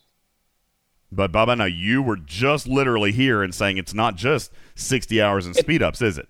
It's also what they've missed out on in the game during that time. Agree. I'm saying they have to do that because, again, even if you didn't use any speed ups and you just let a building go, say your next building is three and a half days and then another one and a half days, and after five days you get to the same point, right? If you didn't have that five days, that has to be a part of the compensation. Is my point. So you think 60 hours of, a, of away team or um, not away teams of Alliance Starbase speed ups is all these players should get? Because I think that No, don't think- all that they should get. Mm. I'm saying it has to be whatever their downtime is. First off, that'd be 120, not 60. Um, yeah. math. um, it, not only is it that, but that has to be a part of the consideration, right? Because you have lost because everything is this time gate. Because the speed ups, yes, you could use speed ups if you had them, but there is an actual time gate. You can let a building on your starbase just go for three days if you want, and if it's been down and unable to do an upgrade for five days, that's five days of time that you lost that something could have been being upgraded. On the other hand, So it's on it's the other hand, it's compensating for oh, time. Oh, sure. Listen. and it's compensating for events. I'm with you on that. But on the other hand, I can tell you, I have burned 60, uh, sorry, 120 hours in speed ups in like the last hour. Okay. yeah. Okay, so so that is not good enough because here's the problem, Bubba. They've got the they would have had the plasma, and they do have speed ups in their bank. All right, they're being held back from research. They're being held back from the uh, from the other means of progression. They're being held back from the reputation.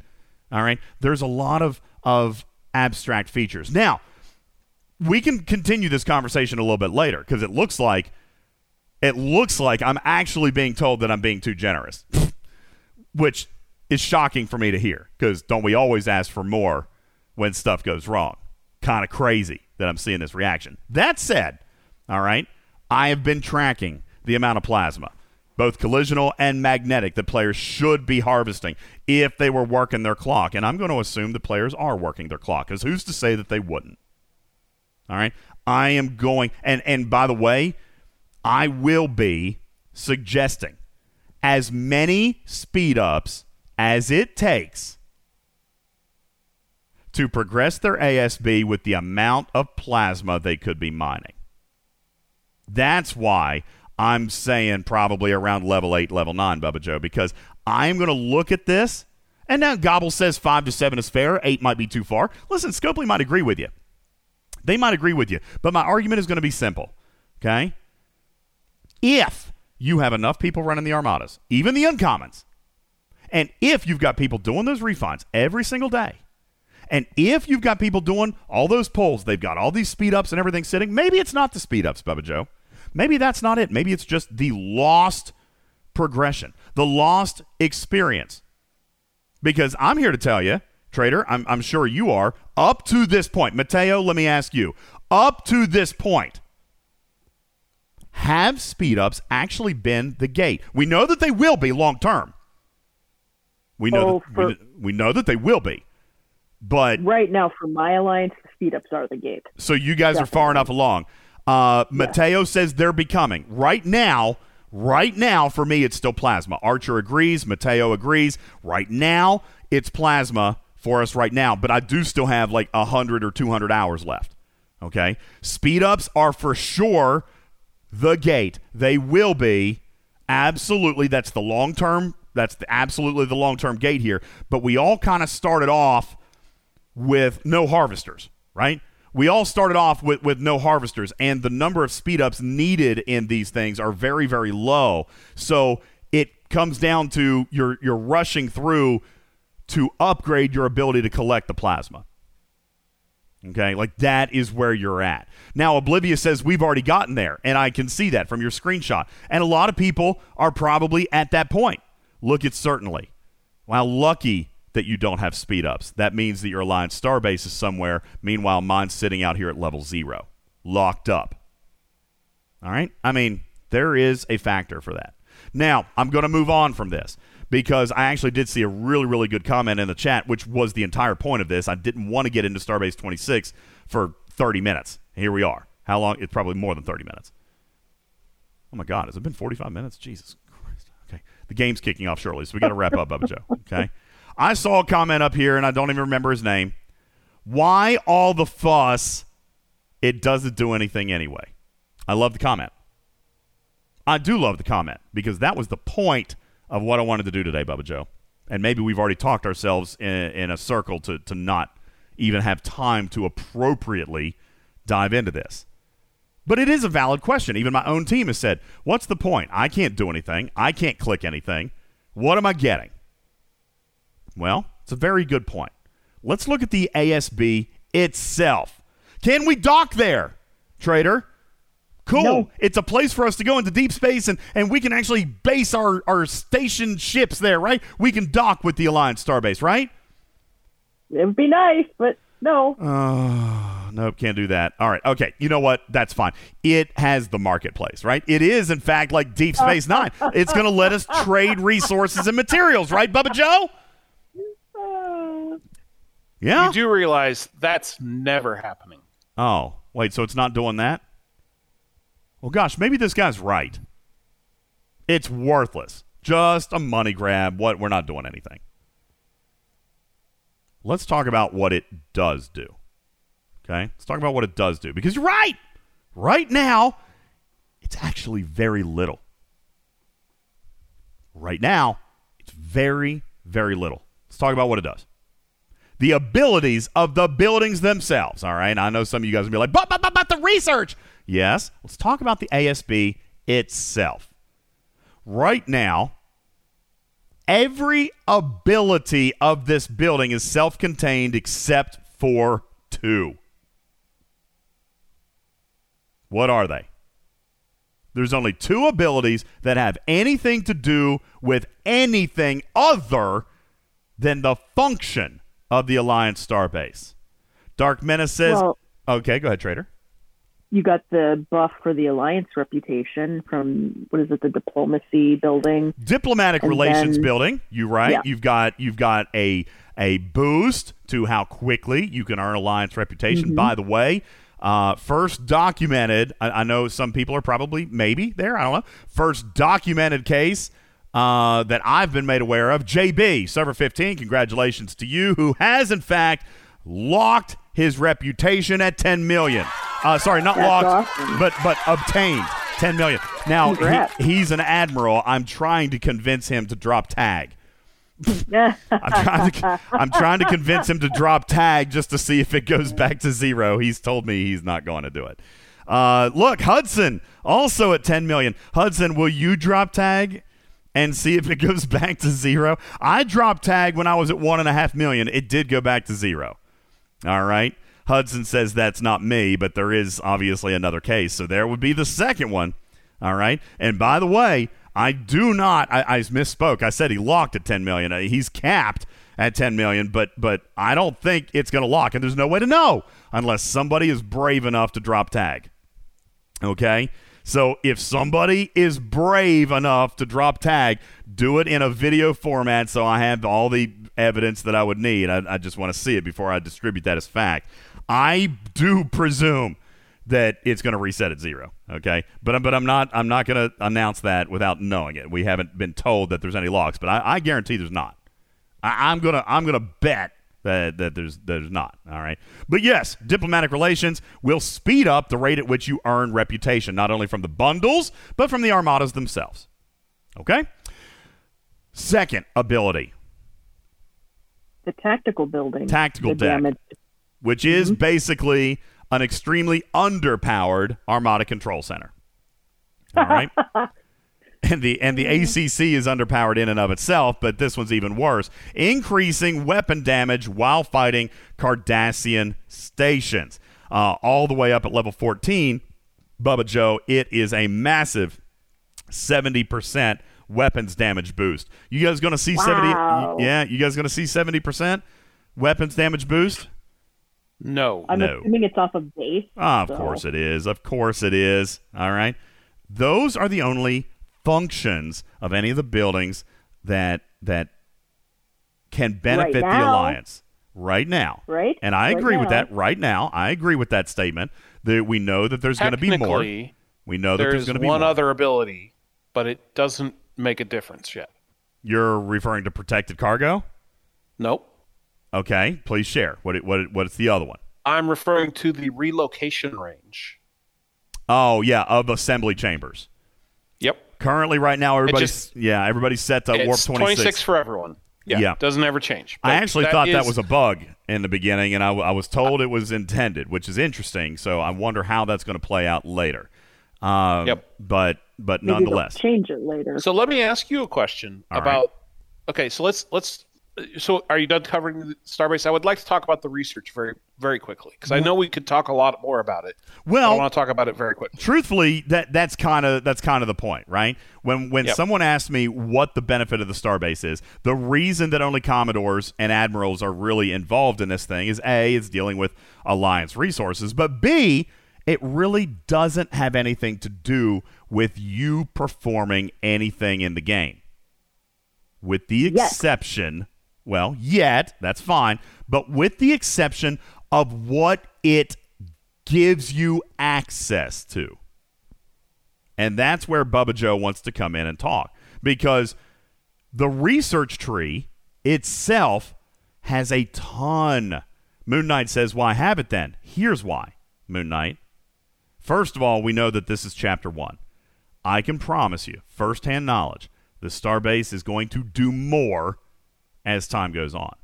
But even here inside the first month, there are prerequisites scattered throughout the research tree that are going to require certain levels of progression through the starbase. And that's what Bubba Joe wants to talk to you about because the real value that he finds this month, if I'm not mistaken, if I interpreted your, your statement correctly, Bubba, what you're finding the most value in this month is, in fact, the starbase research tree, right?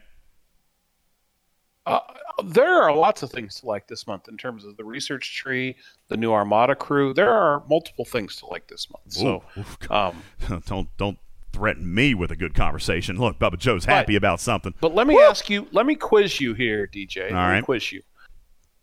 What level do you need to be to unlock the first research in um, the first level of the first research in the Starbase tree? Oh gosh, uh, first level Without of without going to STFC. I'm already on STFC.space. Um, let's see. The first, I, I don't honestly know because I was obviously past that, so I didn't look at it. What what does it unlock at? 25? Ops 25. 25. Thank you. Thank you. Ops Thank- 25. Thank you. Yes. And how about to unlock the first level of the last research in the Starbase tree? 60. 60. You should look at the chat. Wait, what are you saying? the ops level to. Oh wait, wait, wait. Oh, you mean at level one? You mean the Yes, last the level first one? level. Sorry. Okay, sure. the first level of the very the most rightmost thing Mhm. in the Starbase tree research tree. That means you can unlock the first node of every research they released Uh huh. once you're Ops 25. Yeah, I'm good with that. That has never been seen before. Agreed. Everybody can can progress all the way through the tree. Correct. And there's some That good. is absolutely it encourages people to engage because they're always going to have something they can put into the research with these tokens they're getting from the Mm-hmm. Cardassian loot. It you know, yes, the second level might be quite a bit higher than where you're at. It might require uh, assembly chamber six, or it might require five million, uh, you know, of a, of the of the uh, reputation. But to start, you can unlock the first node of everything in this tree, and I think that's a fantastic change that Scopely did. I, I do actually like it. I like it. As a matter of fact, I, I have worked most of my way through the tree, uh, through the level ones, which was my goal was to get through the level ones merely for the purposes of the of the research uh, SLB, and then I'm, I'm going back to pick up on some of the ones that are a little bit more important. So that is a very good design, and letting everybody get a taste of what is coming in this tree. Now, let's talk about a couple of these researches themselves. All right, there are a lot of uh, nothing better. Oh, okay. Here, I might actually be able to help you with this one. Okay, okay, okay. I've got a procedure. Nothing better says I can't get. Wait, do you mean that you can't get Assembly Chambers 1 because you have Station 26?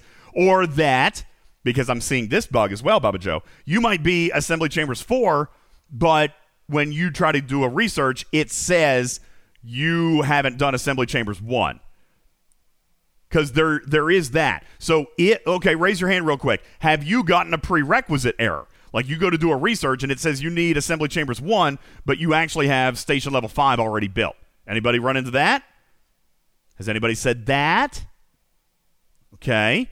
Um, here's what you do, real quick. I'm just gonna. You might have already figured it out. Might have already figured it out, but I'm just gonna tell you real quick. Okay. Uh, it, it's kind of weird. It has to do with some kind of linking thing, but it can be worked around. Here's what you do.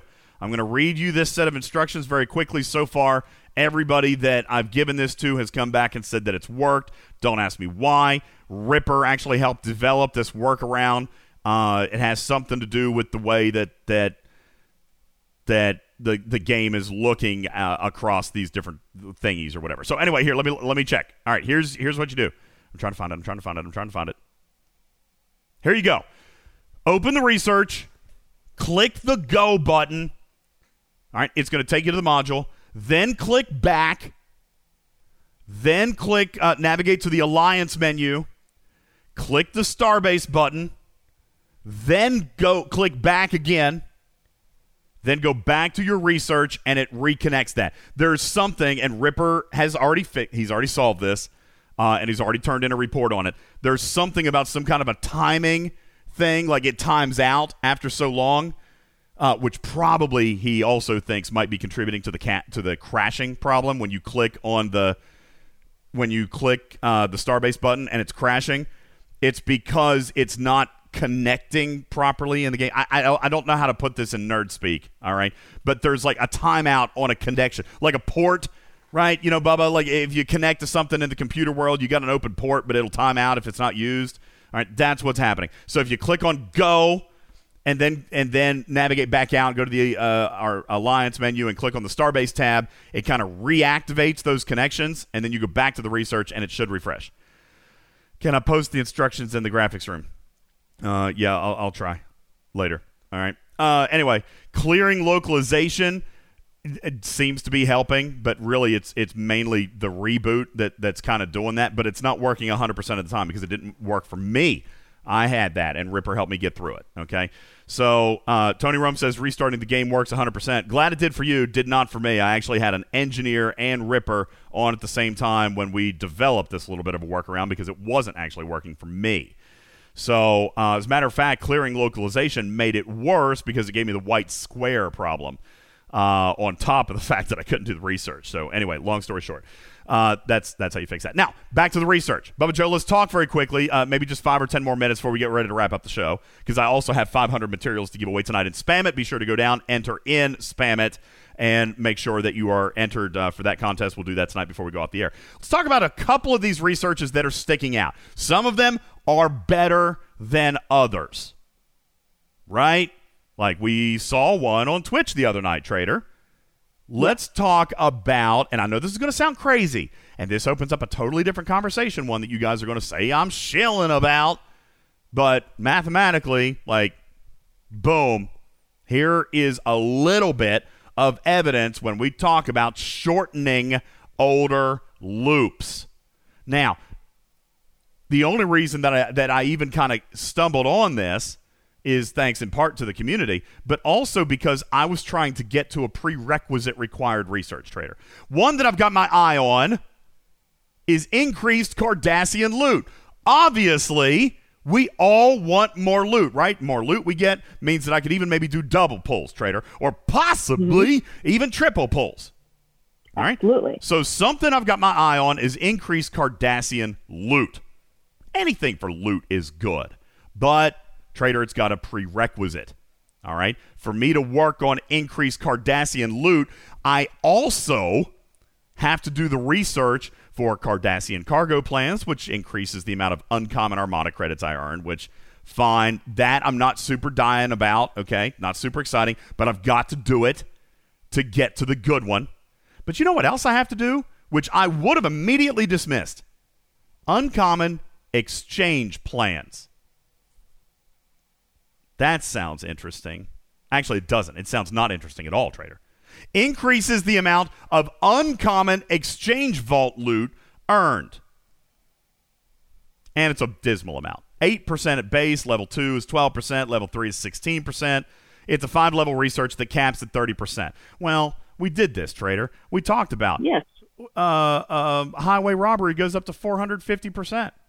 Or say, uh-huh. yeah, and, and Stella goes up to 600%. 30% is meaningless. Good job, Scopely. Way to drop the ball. Not even knowing the value of their own research yet again, Bubba Joe. Except they actually threw us for a loop on this one, Trader. Ladies and gentlemen, did.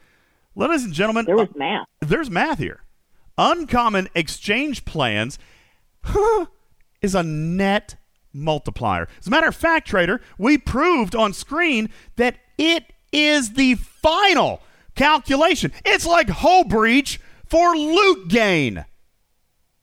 Except it goes all the way back to the outlaw loop.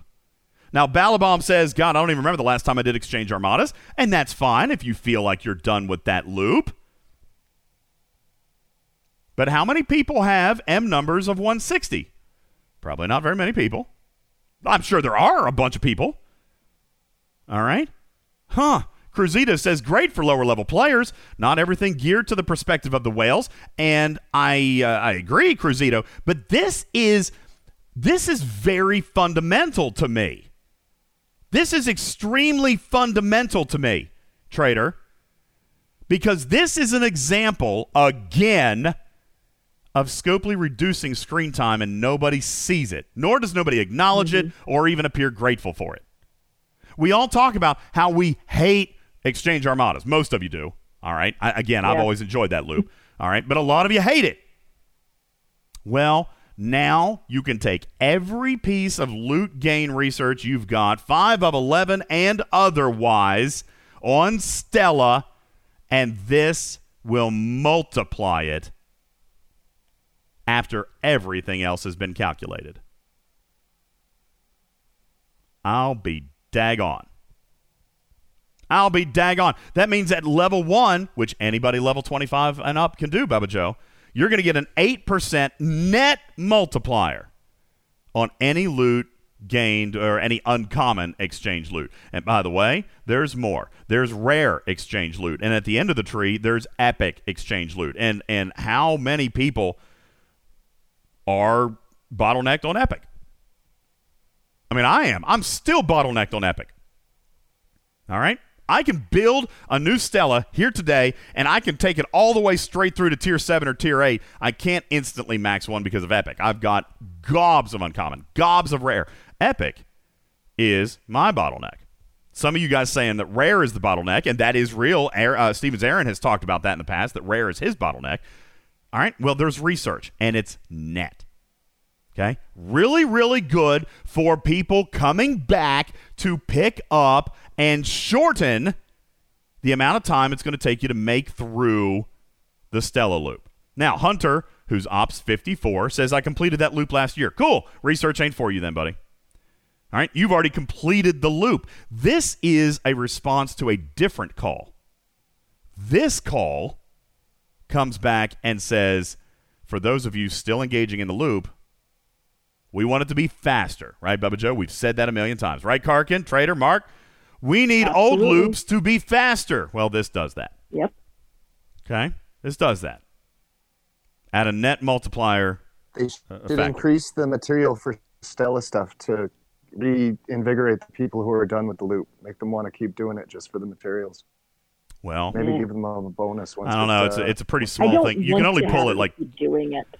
Well, wanna there feel is like a I draw to to people finishing. There is a draw to people finishing a loop. Like you guys have finished Swarm, except for on Sundays. I am looking forward to actually being done with this tree. I I, I don't know. Mm-hmm. I don't know if I'm going to. I, I certainly won't do it as heavy. I mean, if there's an event or something for it, I'll do it. All right, I'll help my team out with it just to get some parts, but it's not enough, Karkin. You know, yeah, you it's, can also still keep scrapping your ship, even though you've done all the research. You can still scrap your ship for the parts and materials. yeah, but it's one it's it's one lot, pull every seven days, so it's not it's not that great. Okay, It's a drip. so yeah, unless it- that pull was like magnanimous, you know, super, just Well, maybe one giant- day. One day. But right now, this, in my mind, is just speeding up that loop for players who are not done with it. If you're done with it, then it ain't no big deal. You can skip over that one. I'm probably going to look at that one a little bit closer. What might be another thing that I'm looking at? All right. Uh, another one that I've got my eye on is, and I know this is going to sound a little bit counterintuitive for a moment, but assembly metal efficiency. I'm all about efficiencies, trader. Like a- anything that I spend on this tree down the road, and we know that there's at least double the amount of research that is quote unquote coming soon. Yeah. Okay. There's a lot of nodes in here that aren't even open yet. All right. So you got assembly metal efficiency. You've also got crystal gas and ore efficiency. Crappy thing is on those efficiencies that it's only for research. At least at this point, who knows what's coming in those coming soon boxes. But the ones that are unlocked right now are crystal gas and ore efficiency for research. All right. So that's a good one. But I might come back and say, listen, just out of obligation, just out of mathematics, you've got to do assembly metal efficiency, Bubba Joe. But what might be the second most valuable? And aside from Cardassian loot, what might be the second, and some people might even say the first, most valuable research in this entire tree? ISO emulsion efficiency. ISO emulsion efficiency. And currently, there are how many other researches that reduce isogen cost, Bubba Joe? Uh, zero. Correct. Yeah. Which means that this is the purest form of reduction. Okay? The purest form of reduction. It is not net, Bubba, because we know how they do their thing. As a matter of fact, the first one at a 10% reduction is truly only technically a 9% net reduction. All right, because of the way that they do their math. All right. So- you're dividing the base divided by 1 plus the sum of bonuses. So you'd be taking the base divided by 1.1. All right, that's how that works. So it ends up being, I think, a 91% net result, uh, or uh, yeah, I think I think something like that. But anyway, it is the purest form, the most effective, and and therefore you're going to see the biggest jumps in between the levels of these research. Plus, I mean, let's not pretend that ISO emulsion is easy to come up with, nor are researches cheap. Go ahead, Bubba Joe. So I, that is probably the most impactful research. But I, you, you kind of glossed over it before, uh, and I want to re-emphasize it. Assembly metal efficiency is the most important research because it's going to make all of the researches in this tree cheaper. Uh huh. That's the one you need to maximize. Every time you can do another level of it, do another level of it because it's going to make all of your metals cheaper moving on out. But I am loving ISO emulsion. Like I've looked and taken costs that were absurd to reasonable costs. So Yeah. I'm very happy with ISO emulsion. Absolutely. And and yes, Bubba's right. I have taken assembly metal efficiency to level six already. Okay? I have taken it all the way to level six. I've only done level one of almost everything else, except for I've done level three now of the loot gains. All right, Cardassian cargo, uncommon exchange, and increased Cardassian loot. I've done level three on those because I'm all about that loot. I've done level two on ISO emulsion efficiency, but now I've got a prerequisite of level six on isogen scanners, which I haven't gotten to yet. All right. Now, there are, like I said, good researches in here, but there are also a couple of couple of poo-poo ones. Okay? Let's talk a little bit about something that Ripper and I were discussing on Twitch the other night. Trader, you were there. All right.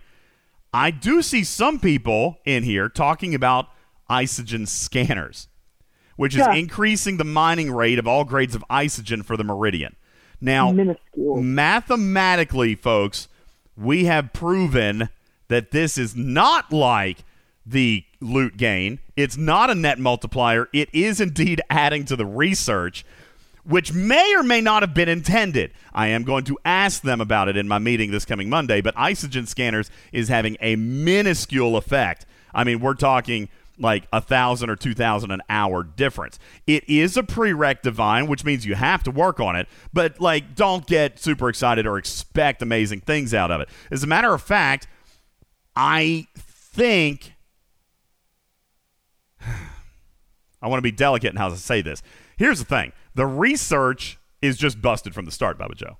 Okay. The levels that they are right now are inconsequential compared to the ability of the Meridian. All right. Um, however, if it was meant to be a multiplier, Bubba Joe, then the bonus levels are actually way too high. Like Ripper and I looked at scenarios on either side of this. Doesn't matter if it's a net multiplier or an additive multiplier, the research is busted either way. If it's an additive multiplier, it does nothing. If it's a multiplicative um, a modifier, then you're mining like 38 million a, um, an hour. Okay, it doesn't work. The, the the research just wasn't thought out. The bonuses are not working. Okay, I, I'm sorry. Let me rephrase. Bonuses are working exactly like they say, but it's a poo poo research. Yes. I'm going to speak to them this coming week to see what their intent was, to see if I can get them to rebalance that research. All right, because that one is literally having literally no effect in the game as it is. But it can't be multiplicative trader because then it would be way OP. You see what I'm saying? Well, so You cannot have mining speeds too fast. yeah, well, I, I get that, but we would go back to the problem that Bubba Joe had, where you would fill a cargo hold in six minutes, and then you know it would be right back to the very beginning again. So I'm okay with that. I mean, I'm not. I'm okay with it too. Anything that makes boring stuff faster is fine, but Yeah. you, you know. Agreed. Uh, anywho, anywho, uh, I'll talk to him. Listen, I, I'll see what I can do. I, I, I need to first find out what their intent is because this particular research is, is really just uh, like it, none of it makes sense. Like it, whether it was additive or multiplicative, it still doesn't make sense in either scenario. So we got to talk to them about that and find out what their intent was, and then maybe try to see if we can influence the bonus levels. All right, um, Bubba Joe, any other research in here that's really drawing your attention? What about you, Trader? I mean, I'm finding like some small value to the Cardassian um, research at the very beginning of the tree, but what I really like and have already maxed out is the uh, material efficiency for research. Okay. Yep, absolutely. Uh, that's a good one. We do have, there is uh, a couple of little PvP researches in here, increasing weapon damage, uh, you know, during a territory capture uh, by faction type, which, again, anything with base weapon damage is not usually that impactful, but, you know, I, nickels and dimes. And, and actually, the research does go up to 200%, which is actually not you know, again, still not huge and not massively influential, but at least it's not like 30% trader. It goes up to 200%. Okay. Uh, somebody else talks about critical hit damage. There you go. Armada atta- attack patterns, increasing critical hit damage against all Armada targets. That's also a very good one. All right. You do also have some research in here for piercing. Now, I come back and this is uh, the last thing in my show notes that I want to tease before we do our drawing and get ready to get out of here because the Packers are playing. Trader, Have fun tonight. minus minus the scrapping model. Mm-hmm.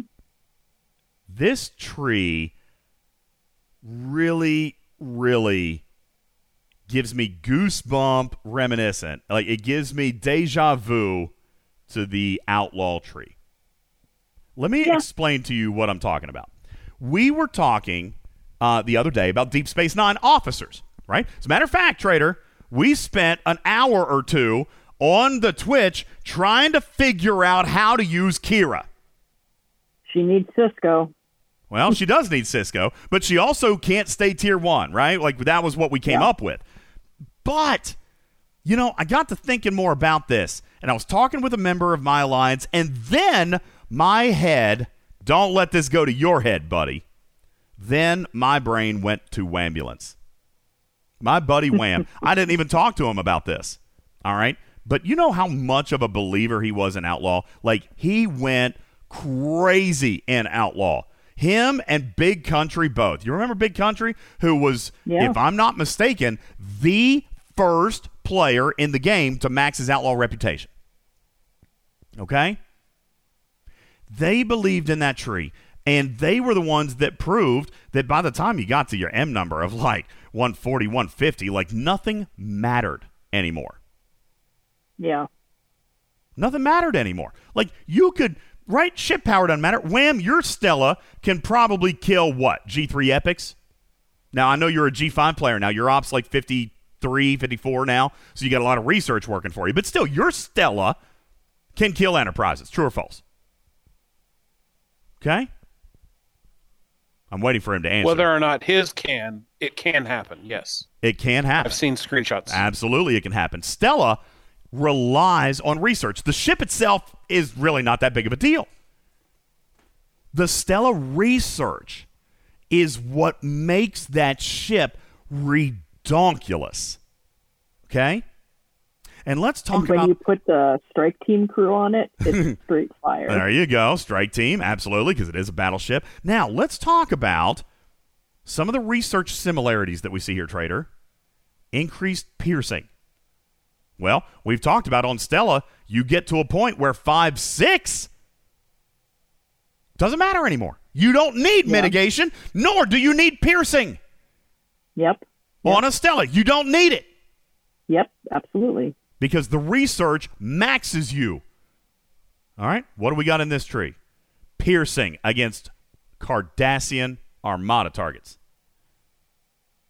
What does Kira do again? Mm, piercing.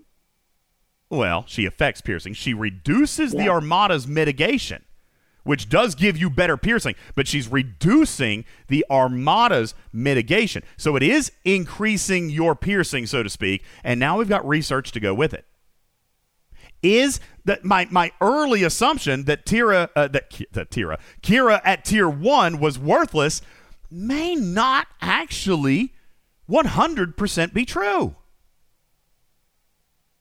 Because if you've got Kira, but then you can combine with a little bit of extra research, we have a new secret, subconscious kind of, uh, kind of not obvious Stella mechanic here, trader. A lot of this tree is built around Cardassian armadas, right? All right. We've got piercing. As a matter of fact, we come back. There's there's territory piercing as well. Plasma conduits, weapons damage against the uh, against the armadas. Armada attack patterns, increasing critical hit damage. Any of these sound familiar? You've got all these stellar researches. Okay, you've got them all. Uh, interceptor, plasma conduits, and battleship plasma conduits, and explorer plasma conduits, increasing weapon damage against Cardassian armada targets. Okay. Then you've got the loot gains. Right. Then you come over here and you've got Tomalak's fury. All right. And you've got Sisko's tenacity and Martok's valor, all increasing piercing against Cardassian targets. Then you come one over O'Brien's ingenuity, Gowron's ambition, Tarul's vengeance, increasing mitigation against Cardassian targets. Then you skip a couple of columns. Federation vulnerabilities, uh, Klingon vulnerabilities. Actually, that's a PvP one. Okay, so that's PvP. So, how many researches just did we just talk about that have something to do with loot, that have something to do with piercing and or mitigation against Cardassian targets, or damage against Cardassian targets? Guys, this is another outlaw loop. And I believe that the Deep Space Nine officers are already showing promise here today, Trader. But the one that we were a little bit curious about was Kira. Well, Kira's been balanced against this tree, I guarantee it. Okay? That's why Kira probably feels a little bit weak here at tier one, tier two.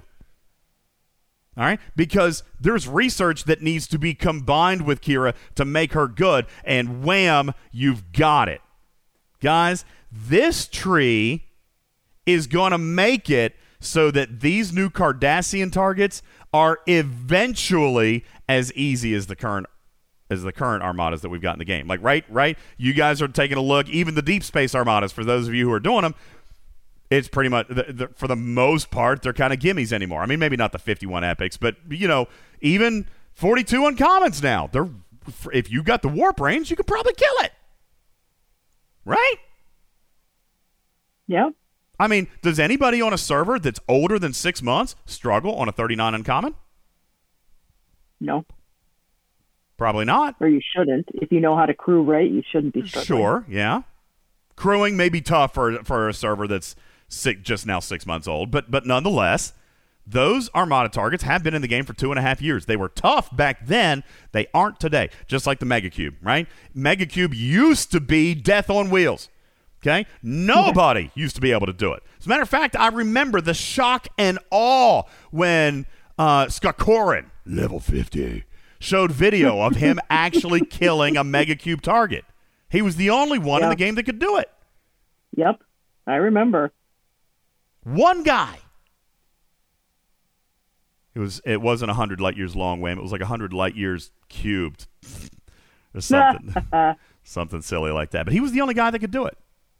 Now, we've got level thirty fives out there with Cerritoses and and Vidars and nine of eleven and five and six that are that are one and two tapping the mega cube, mega cube. Like it ain't nothing. There's no respect. There's no respect for the for the for the danger and the risk that you're all in. Many a many a player died on those cubes back in the day. Now it's easy peasy. Let's go back to separatist bosses. Separatist bosses. I mean, we've talked about this time and time and time again. Four years ago, Aaron, the strongest players in the game could barely one shot those things. As a matter of fact, I remember Captain Bull, who was in my alliance at that time, we would take turns getting the kill. One of us would suicide against it, then the other one would clean it up while the shields were down. Then we would take turns Oh, doing it. I remember those days. You had to double tap. You had to use your alliance. It would take two and three and four Yeah. people suiciding against a level 26 separatist boss before you could kill it. And now you could farm for three days straight on a single hole. Yeah. Yep. and owe the arguments in, in GC if you beat someone to that. Oh man, wars would break out. Wars would break out if you suicided three or four times on a single hostile, and then someone cleaned up your mess, and you weren't there to kind of you know, escort it. You know, kind of sit beside. Wars would break out because you stole my boss. All right, but that doesn't happen anymore. The times have changed. Our abilities have gotten stronger. Crewing, ships, research, all better. And these older targets in the game outgrow their challenge. Cardassian armadas are the new challenge. But I'm here to tell you the tools for treating these just like we treat separatist bosses today are already in the game. Like they're here. And I got to be honest with you, trader, this doesn't feel like a very long loop. As a matter of fact, it almost feels like this is moving a little quicker than I would have expected. You guys remember at the beginning of the arc, I said, I said like you know one one show in or maybe two shows in, I expected free to play alliances to be like level three, level four on their ASB. Pfft. I got free to play alliances showing me level six and level seven already. So I'm curious, you know, that, Hmm. You know, we know that this is a four month arc. Could it be that they are making the progression easier than we thought it would be, simply to encourage that growth because of what's coming in the coming months. Oh, you got it. You got it. Guys, I don't think this was a feature in and of itself. What we can see right here, right now, I don't believe this is a feature in and of itself that was supposed to last for two years or one year or even six months. Like people are moving relatively quickly. Okay? Relatively quickly.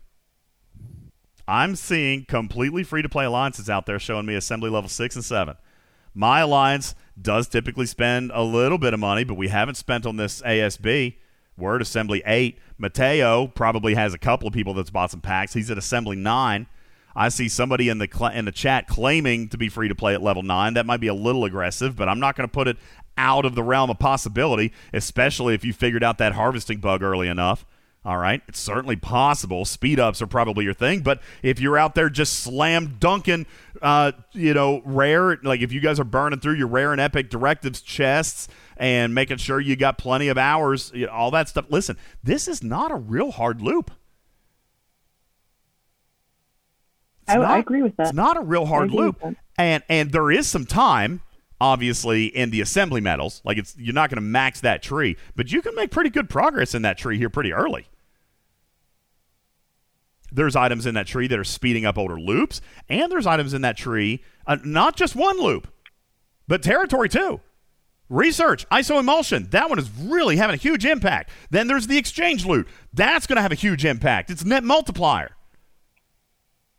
And then we also heard some people uh, saying that it was they were a little bit fussy. Like Bubba, you said there was a choice to be made because you're not getting as much rare and epic loot out of the Cardassian armadas as you would get out of the normal ones. But there's even research for that. There's research to improve the uncommon, rare, and epic credits that you get from armadas. Now, I do believe it's all armadas. I don't think it's just one, so you could still get more out of even the normal armadas, but it is improving the payout. This has two or three different loop accelerants all built into one. And what's crazy is this loop itself doesn't appear to be that long term. Trader, you're making a lot of noise. I don't know- Sorry. I don't know what you're doing there. It doesn't That's appear to, to be something that's going to take a great deal of time. So enjoy this. Get through it. Participate. So somebody asked at the beginning, 40 minutes ago, what is the point of the Alliance Starbase? Well, I know I've been long winded about it. Here's your 30 second executive summary. There's three different loops in here that will be accelerated by the research contained inside the Starbase Tree Trader. I know. You I'm good? You good? You all right? Bless you. God bless you. All right. Three different loops are accelerated by this one. Moreover, this particular loop doesn't appear to be moving that slow. What's the benefit of the ASB? Right now, it's research. And moreover, it is the acceleration of three prior loops in the game. And while some players are not seeing this obvious, let me let me be the one to share with you. We asked for older loops to be sped up. Ding ding and ding. Three different loops as a matter of fact, right here. Okay? So recognize that for what it is. Why should you be investing into the ASB? Well, that's why. Okay. Now, I, I still don't suggest, at least at this point, I don't suggest that you drop money in it, especially when you can see how little you get from a hundred dollar pack trader as compared to how fast free to play alliances are actually moving through this thing. Okay. So keep working on it. Utilize those refunds. You know what I'm telling my alliance? If they can, to maintain at least a single uh, alliance altruism chest per day. Double if you can, but at least single. Dude, the single is only 300 and some credits. All right, it should be relatively simple to keep that up for a little while, even if you are rare and epic directive poor. Okay, I think that you you probably could, with a little bit of planning, set yourself up to where you guys can do a single rare chest per day for for a while. It's cheap enough to do that. I'm trying to push my alliance to doing doubles. But trader, um, I've pretty much told my alliance there's there's really not any excuse to not do triple uncommon refines every single day.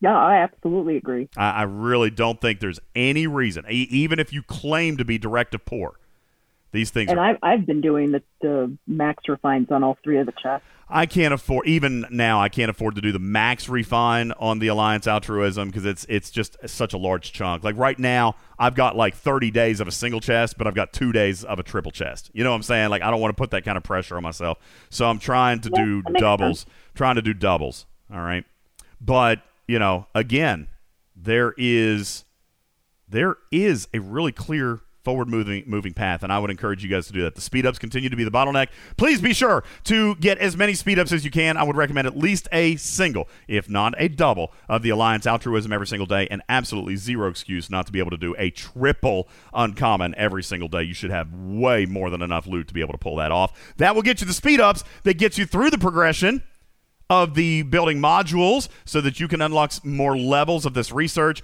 and be able to accomplish progression in three other loops. And again, I'll wrap up with this. We still have at least a dozen nodes in here that say coming soon that are absolutely going to enhance future capabilities of the Alliance Starbase. There is more to come. Uh, on the other side of the break, I will very quickly make a couple of wrap up announcements. We'll come back to the panel, check in one last time with Kark and Mark Trader and Bubba Joe, and we will give away 500 materials with our Spam It contest. It comes up on the other side of this break because I'm running so, so late, and, and the Packers are on the TV, and I'm missing it, and I got to. Got to go. We're gonna You're take not missing much, DJ. Stop. What's the score? I don't. Do I even want to know? What's the score? No. Oh no! Listen, don't. it's only seven to three. Okay, I'm I'm I'm okay with this so far. And we're driving. Mm. Looks like we got the ball. We're driving. okay, I gotta go in there. I gotta gotta go. Sh- gotta go root. Gotta go root. I gotta go. I gotta go. All right, we're gonna take a break. We'll be back in a second. Hang on, everybody. Hang on. This portion of the show brought to you by Facebook.com slash MN Toy Posse. MN Toy Posse is a group of professionals gathered together around their love of something not only fun and youthful, but also a big business today. Toys, folks. Toys. Whether it's old toys or new toys, expensive toys, antique toys, or brand spanking new releases, these guys can help you find it, buy it, or sell it. I have yet to find a challenge they could not meet. So check them out. Your absolute toy professionals at facebook.com slash MN Toy Posse. It's my toy posse for the toy collector in all of us. More from Talking Trek coming up right after this break. PvPTarget.com is a site with a whole host of tools for the players, not only at veteran status in this game, but also for brand new players, giving you insights into PvP banding, crews, and ROE used by many servers. PvPTarget.com can help you get your feet under you with respects to all things player versus player. Visit their website for a player's guide regarding lawful attacks, warships, and even a glossary of terms for use right here inside Star Trek Fleet Command. Visit PvPTarget.com today. That's PvPTarget.com. This program is made possible in part by a grant from Wiggling Spearmint Gum, the minty fresh chewing gum made with moth larvae. All right, we'd like to thank everyone for coming down to the Dallas Cowboys quarterback tryouts. With Dak Prescott out, everyone seems to be pretty worried. So uh, we'll take the next person at the table for registration. Hi there. Says your name is Uncle Rico. No last name. That's different. Back in 82, I used to be able to throw a pigskin quarter mile. Well, this is 2022, Uncle Rico. How old are you exactly, anyway? If Tom Brady's 45, this guy has to be at least 57. How much you want to make a bet I can throw a football over the mountains? This is Dallas, son. Do you see any mountains? Yeah, I'm not seeing those mountains. Coach would have put me in fourth quarter. We'd have been state champions, no doubt. Very deep. Here, take this form, fill it out, and the team psychiatrist is over there if you need her. I'm going to throw in a little gift. Oh, a parting gift. How nice. I bet you folks don't have one of these. Is that a llama? All right, this is getting weirder by the second. Jeez, let's hope Dak's back soon. Next in line.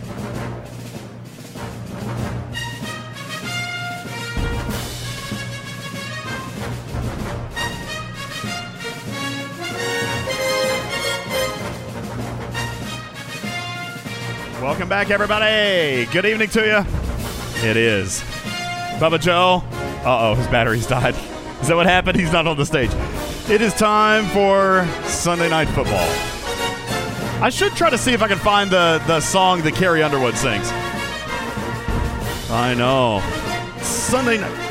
Snake Eyes says you're going to get copyrighted for that. I could get copyrighted for for everything that we play, but here's the thing. Here's the thing about that is I've got the I, I've got broadcast rights, trader. All right, like I I can. That's why I can play the other music that we can on our podcast. Uh, now, granted, that particular theme probably not covered by ASCAP or BMI, probably, but but I do have those licenses for for the for broadcast of that. So I don't know. You you think the NFL NFL is a bigger butthead than Disney? He says, Trader. It's probably probably true. Do, do you think that that theme song is actually covered by ASCAP or BMI or SESAC? Do you think? Dr. Juby says when you when you get a copyright strike, you know you made it as a podcaster. If that were the case, uh, I was officially a podcaster like two years ago. Do you guys remember? Like I had, who was it? Was it Universal Snake Eyes? I don't remember if it was Universal Records that actually sent us a legal uh, cease and desist. Remember when we when we talked about it? They told we had to pull all their music, and then and then we went back and we were talking with them with their licensing department, and they said because our podcast was on demand, trader, that it wasn't covered by our typical license, and they tried to charge us something like seven or eight hundred dollars per song per song because it was on demand downloadable. So they Oh, so they went back through and gave us a strike on every podcast we had done that had a universal artist in it. We had to go back and, and pull a lot of that stuff. We eventually oh got it worked out. It wasn't a one-time radio listen. Yeah, that's right. It wasn't something because they said the podcast was on demand because you guys could play it back, rewind it, play it back. That that demanded a different kind of license, one that was significantly more than what we had paid for. So, and, and you know, listen, that may be true. I mean, I don't think that they were wrong on that, but nobody else has come to us. Nobody else has come to us. We we pay our licensing. We're listed in ASCAP, BMI, and SESAC registries as as certified broadcasters. We we plainly and clearly state that it's a podcast. Nobody else has come and give us any problem. It was just Universal. So I don't know, Snake Eyes. Do you think do you think that that theme is covered by our licensing? Probably not. Probably not. Tough Cal says bleep out the NFL theme before the upload. Nah, I'm going to let it go. I'm going to see if we can get away with it. What, let's see if they can get away with it. What What are they going to do? They're going to send me a le- another letter, just like Universal did. We'll see what happens. Besides, we've got Trader now. All right, we didn't have tra- we didn't have Trader then. We've got Trader now. Okay, we're fine. I just want to point out that I am not a trademark or copyright lawyer. That's fine. You- listen, don't do any of that. we're here for you to practice on. Okay, like it's fine. You'll you'll figure it out. you'll you'll figure it out. Everything will be fine. All right. Um, very quickly, I, I do have something to give away down in the uh, spam room. We're going to do that here in just a second. Very quickly, I, I know we didn't get a lot to talk about. We didn't get a chance to talk about the Deep Space Nine officers.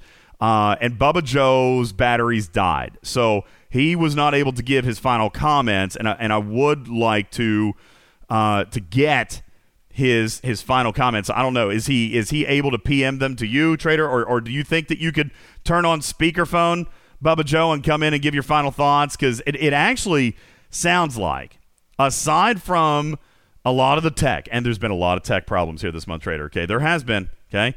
Uh, and we have seen more than our fair share of event implementation problems. Interestingly enough, Bubba Joe seems happy with the content, which is not a perspective I expected him to have. Trader, let me come to you. Uh, we are halfway through the arc. We're at the 50% mark. Um, how do you feel overall, given tech, given the feature, given its implementation, and and and let me dare I say the cost of this feature, which I don't think is that high. Um, you know, so I'm trying to keep in mind what you said to me uh, and everyone else at the beginning of this arc that this was a first step and you were afraid people were going to be underwhelmed and, Mhm. you know, poo poo it and stuff. I do feel very underwhelmed by it. Uh huh. I mean, it's a different type of armada. It, who cares? It's a new research tree. Who cares? It's a starbase that does pretty much nothing right now. So I'm trying to keep in the front of my mind that there will be other things adding on to this um, content So as a whole, I'm kind of like eh and doing my thing. I like the Sisko crew. I like DS9. I like, you know, I feel like we're going a step in the right direction. But as we stand, I'm kind of like, bleh. Well, and that's You know? fair. That's fair because I did say I was I was worried that people were going to feel underwhelmed by this. I got to be honest with you. I do feel like we actually got more than even I was expecting. Like I am pleasantly surprised with the amount of efficiency research uh, and the expedition of previous loops, and and I am also very impressed with the free to play progression in this feature here so far. It hasn't been paywalled or scaled down to a point of of of withering abysmal progression. Like, you know, I, I'm seeing really good progression from free to play players and alliances, and I find that to be a breath of fresh air. You know what I'm mm-hmm. saying? Like I I I think that that free to play players, correct me if I'm wrong, aside from tech, okay? Take the tech out of it for a minute. You look just at this feature, I might surprise people and go so far as to say I would not be surprised if this was a free to play players best feature of the year. Maybe not behind the Fisha, Fisha being Latinum and all that, but free to play are making very substantial gains uh, through this new research and through the Alliance Starbase. Look, MetaMice says it's pretty good for low level and low spend players. Uh, you know, I, I and certainly says without speed ups it's going to be abysmal. I, listen, I don't think that that's true. We we already talked about the fact that you can completely free out of a single uncommon chest with only 50 players, you can scratch out 12 hours of speed ups per day. And I just told you guys that you should be doing triple uncommons, no questions asked. Like you can afford to do it. That would be 36 hours a day. And and while that doesn't sound like a lot, all right, that is for the most part one or more buildings a day until you get to about assembly 7 or assembly 8. All right. I think I just now, Galvanox or Mateo, you correct me if I'm wrong. I'm pretty sure I just now finally got to a place where a building is going to take longer than 72 hours. And if that were to happen, my alliance just doing uncommon pulls would still be able to do 72 hours worth of building every single day. You, you know? So I don't think I'm seeing this as a as a breathtakingly slow progression for free to play. Okay? As a matter of fact, it's very transparent and very steady. So I am looking forward to seeing what's coming next, Trader, and I understand why why a player like you feels like it may be a little bit underwhelmed, but I mean still, you've got loot research, you've got efficiency research, and and if you're not done with territory, which I don't know many people who are, you've got some really good efficiency research there. You might be done with exchange, and you might be, uh, you know, uh, well, nobody's done with epic and rare normal armada loot, so you're like you're never done with that. So I feel like at least for you, trader, there's still two out of three progression speed ups here that I, that I feel like probably are going to benefit you in the long run. I would hope. Anyway, Mark, you've been quiet tonight. How are you and your alliance faring with Alliance Starbases? Uh, we're moving along fairly well. Uh, we had some hiccups at first because everybody wanted to press buttons right away, mm uh, which I think a lot of alliances had that problem, um, yours included. um, yeah, it was, it was. But once the event started up, uh, I think we're, we're moving along pretty good. And even with the uh, reputation, and because I'm I'm just about, I guess it is now. Um, so my rep uh, is going good, so I can get the uh, open up the researchers. Uh, Yeah. did, that I was I'm I'm at about four million now. I've seen some people, a lot of people are a lot higher than me. Uh, I'm at about four million, but my alliance does run uh, a lot of armadas. Um, and, and I want to address this very quickly. Uh, Pigru says in the chat that you know directives continue to be a problem, and and I don't disagree. We could always use more directives. But when I say that you can do a triple uncommon refine all 30 days of the month, I'm not kidding. Okay, like I'm really not kidding. You absolutely can. And still keep enough uncommon loot to still do the refine of your G3 uncommon normal Armada chest so you can continue your sourcing of rare directives. Uh, what you need to look at here and I've said this before. I'm going to wrap up with this little bit of teaching, Trader, because I, I have seen this, even in my own alliance, which I just recently rejoined. So some of the stuff, Karkin, that, that you and I used to teach two years ago, I feel like maybe it's been eh, it's been forgotten. But guys, let me just remind you again. What is the best level of efficiency with armadas? One that you can do 16 armadas and go home with no repairs? Or one where everybody dies except for like there's 10% hull remaining on, on one player. What is the best way to finish an armada? What's the best, most efficient payout for armadas? With the one where there's one player that just barely survived. You got it. All right. Guys, you you not as a team, but but individually, you should hope that only one or two people in your armada survive, and even really then, not by that much. You want you want to know why? Because that that right there means that you got the most payout from that armada. You got the highest payout for the directives. Okay. You do not have to survive. I've, I've seen this. People say people will start, for example, these these Cardassian armadas. I'm seeing this. Karkin in our own team. Somebody will start at 33 or 36 saying, I don't want to die. Why not? Die. Die. Okay? You'll want to die. Well, then I have to repair and I got to use speed ups. No, that's not the point. That's not the point of running armadas. You need the loot. You need the loot. Were they afraid of dying or failing the armada? Maybe failing, but I mean, when you run Like 38 of them and go home and spend 17 minutes worth of speed ups, you're not hitting at your peak efficiency. Okay? The best armada is when everybody dies except for one person. And when I mean by one person, I don't even mean by a G5. Like I me personally, I really like loot distribution. All right, I try to pay attention to that. Even Karkin sees me call, talk about it in my chat. I'll, I'll call out, "Hey, G4 ships, please." You know, I will. Those are my directives. I want to be paid for them. Okay, so I, I'm not a huge fan. If I'm going to hit a target where I know I need a 100 million power ship, Karkin, fine. But if I'm going to hit a target where I want to be paid, then then I'll call for G4 ships. You know what I'm saying? Like a little because more balanced. yeah, a little bit more balance. You know, because I'm flying a G4 ship. Now, I'm not going to fly a G4 ship and tell everyone to bring fiches. All right, because that's not fair either. I want I want everybody to get as much loot as possible. And Pig, if you practice this kind of power distribution a little bit, you will be just fine. You get 14 free uncommons every single month, or at least you can. Let me put it that way. You can. Scopely makes them available if you engage in in the loop to pick them up. Okay?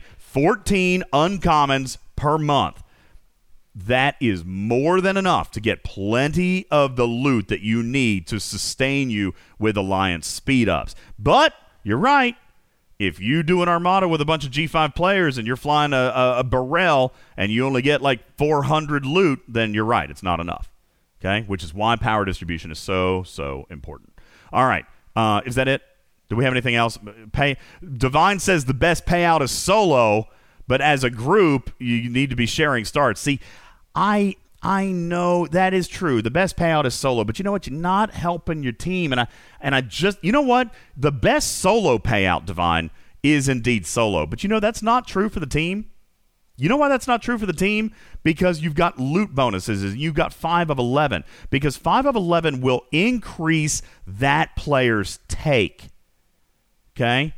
Now, mathematically, it might work out really, really close. Trader, I don't know. If the base is 100 and you've got a 100% loot bonus, you get to 200. On the other hand, if the base is 100 and you got five players go in who are perfectly evenly matched, then everybody gets gets uh, 20, right? And the, yeah, so I guess mathematically it turns out the same, doesn't it? Yeah, so never mind. Forget what I said, Divine. You're right. Uh, that said, team play, I just think, I just feel like that's the way it should be. It also lets you hit up. Like you say soloing is the best, but is it? Because if you solo one, You're not going to get as much loot as if you can team play with with five players. All right. And then again, of course, that presumes that all five players spend their one start. So you've got one that you can do as a solo, or you got five you can do as a team. But you can hit up a target. So where are you going to get the most loot? You know, I, I think that team play continues to be the best way to get the most amount of loot. Plus, you're right. Iron Chef points out you are giving up that that Happy Meal for your second player if you try to solo one. All right, you're giving up the Happy Meal. That's true. The Happy Meal gets wasted. Okay, so yeah, the the the the leader's chest would be the same, but you're wasting the Happy Meal. All right. Vegas says pairs are probably mathematically the best, and again, I really don't know about all that. Maybe maybe for you as an individual, but you can punch up targets as a team. And if you're punching up a target, that means there's more base loot to start with. Okay? And if there's more base loot, then there's more loot going to the team, and therefore your loot multipliers are also having a larger impact mathematically. May not work out for you that way individually, but your team will make more loot if you're punching up on the target. The only way you make more loot as an individual is if you are hitting the same target as what your team can target. So if your team is out there, Karkin, running 38 level 33s before they go and repair, and then you go run a solo 33, yeah, the loot's going to be the same. But your team shouldn't be running 33s together. They should be running 39s or 42s because that's what they're capable of. Because if everybody survives and the most damage was 3% of hull, you left loot on the table. Okay? You left loot on the table. Um, I guess that's it. Karkin, do you have anything last that, that you wanted to add real quick? Because I, I, I want to go. You have anything less to, to add? No, no, you're good. Cool. I'll let you go watch football. We're going to go watch some football, everybody. I do have 500 materials to give away, so let's go into the spam it room now. Hope you've had plenty of time. I am not wasting any time. Going to go into the spam it room. And uh, if you haven't entered in there, then you've got about three more seconds before I lock that room down. Boom, boom. And there it is. It's locked out. All right. Nobody can post in there now, Karkin. We've got 943 people. And you know what? Just because I made you sit through an even longer show, I'm going to draw two winners, Trader. Two! Yay! All right, see? There was there was payoff at the end. It's not marked tonight. Uh, it's payoff at the end. All right. Um, let's see. Spam it. Pick. Arguable. Here we go. Spam it pick. We're going to do it twice, all right? Here, why is that not working? Oh, there we go. Okay, here's one. Z. Congratulations to you, Z. All right, there's one winner. 500 materials. Congratulations. And here's your second one. Uh, is that going to work? Uh, wait, okay, there. Hit that button. And congratulations. Who's it going to be on this one? Jet Chip Wasp. Congratulations to you, Jet Chip. Yep, yep, yep, yep, yep, yep. yep. Congratulations to those two people. Going to hook each of them up with 500 materials trader because uh, uh, mainly uh, not because you guys had to sit here for a real long time, but just because we haven't done spamming in, in, in kind of like a hot minute. You know, doubling up. And there you go. Let's go, everybody. I uh, appreciate you guys all being here. My name is Ultimate DJs. Thank you for listening to Talking Trek Live, Star Trek Fleet Command's official podcast. We'd like to invite you to our website, TalkingTrekSTFC.com, TalkingTrekSTFC.com, where you can find all kinds of stuff, including links to our socials, and you'll be able to find uh, links to our Patreon, where you can sometimes listen to extra special bonus content, like I might put up here tonight of our Fluffer Time conversation, perhaps. Uh, also, soon, probably within the next day or so, you're going to find a link for you to email us your nominations for our Christmas Angel family.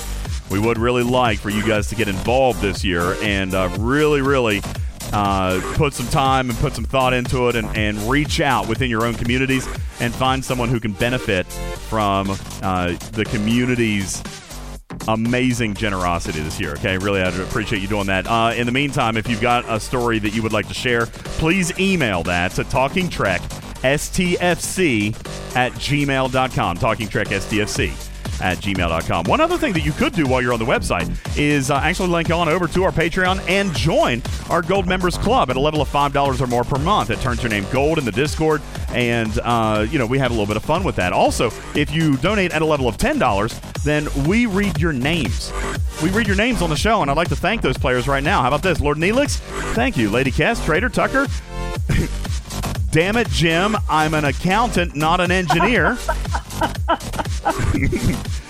By the way, you can also go into Patreon and actually change your nickname, and I'll and I'll read them.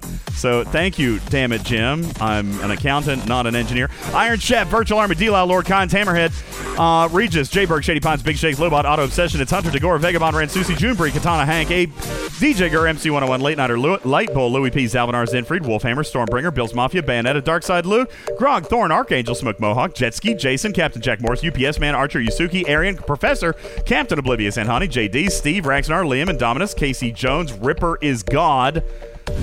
Chronic Break, this fella, Jesus Christ. Joe K92, Darth Adamus, Sir Tail, General Chaos, Warren A. Fox, Judge Grant, G Force Bamenkus, Mangatron, Captain Q, Plain, Simple Gary Game Jr., Admiral Inwater, Cha Cha Roar, Scarlet Hawk, Looser Kendall, Bubba Joe will PvP your butt, Tech X, 7 of 9, Jagged, Never Go Full Tilly, Blue Mandalorian, Noxus, Accipiter, Fermax, Dr. Link, Clueless One, Schizoido, Likes a Bath, and our newest gold patron, recognized patron at $10, Welch. Thank you so very much. Appreciate you guys for donating a level of $10 a month or more to Talking Trek, a registered trademark and recorded in front of a live studio audience for distribution across podcast platforms everywhere. My name is Ultimate DJs. I am your friendly neighborhood cat person saying meow for now. Love you, mean it. On Star Trek Fleet Command's official podcast. Catch you on next weekend. Don't forget, no show Wednesday. Going to Blacksburg on Thursday. Go Ears. Love you guys. Have a good one. Good night.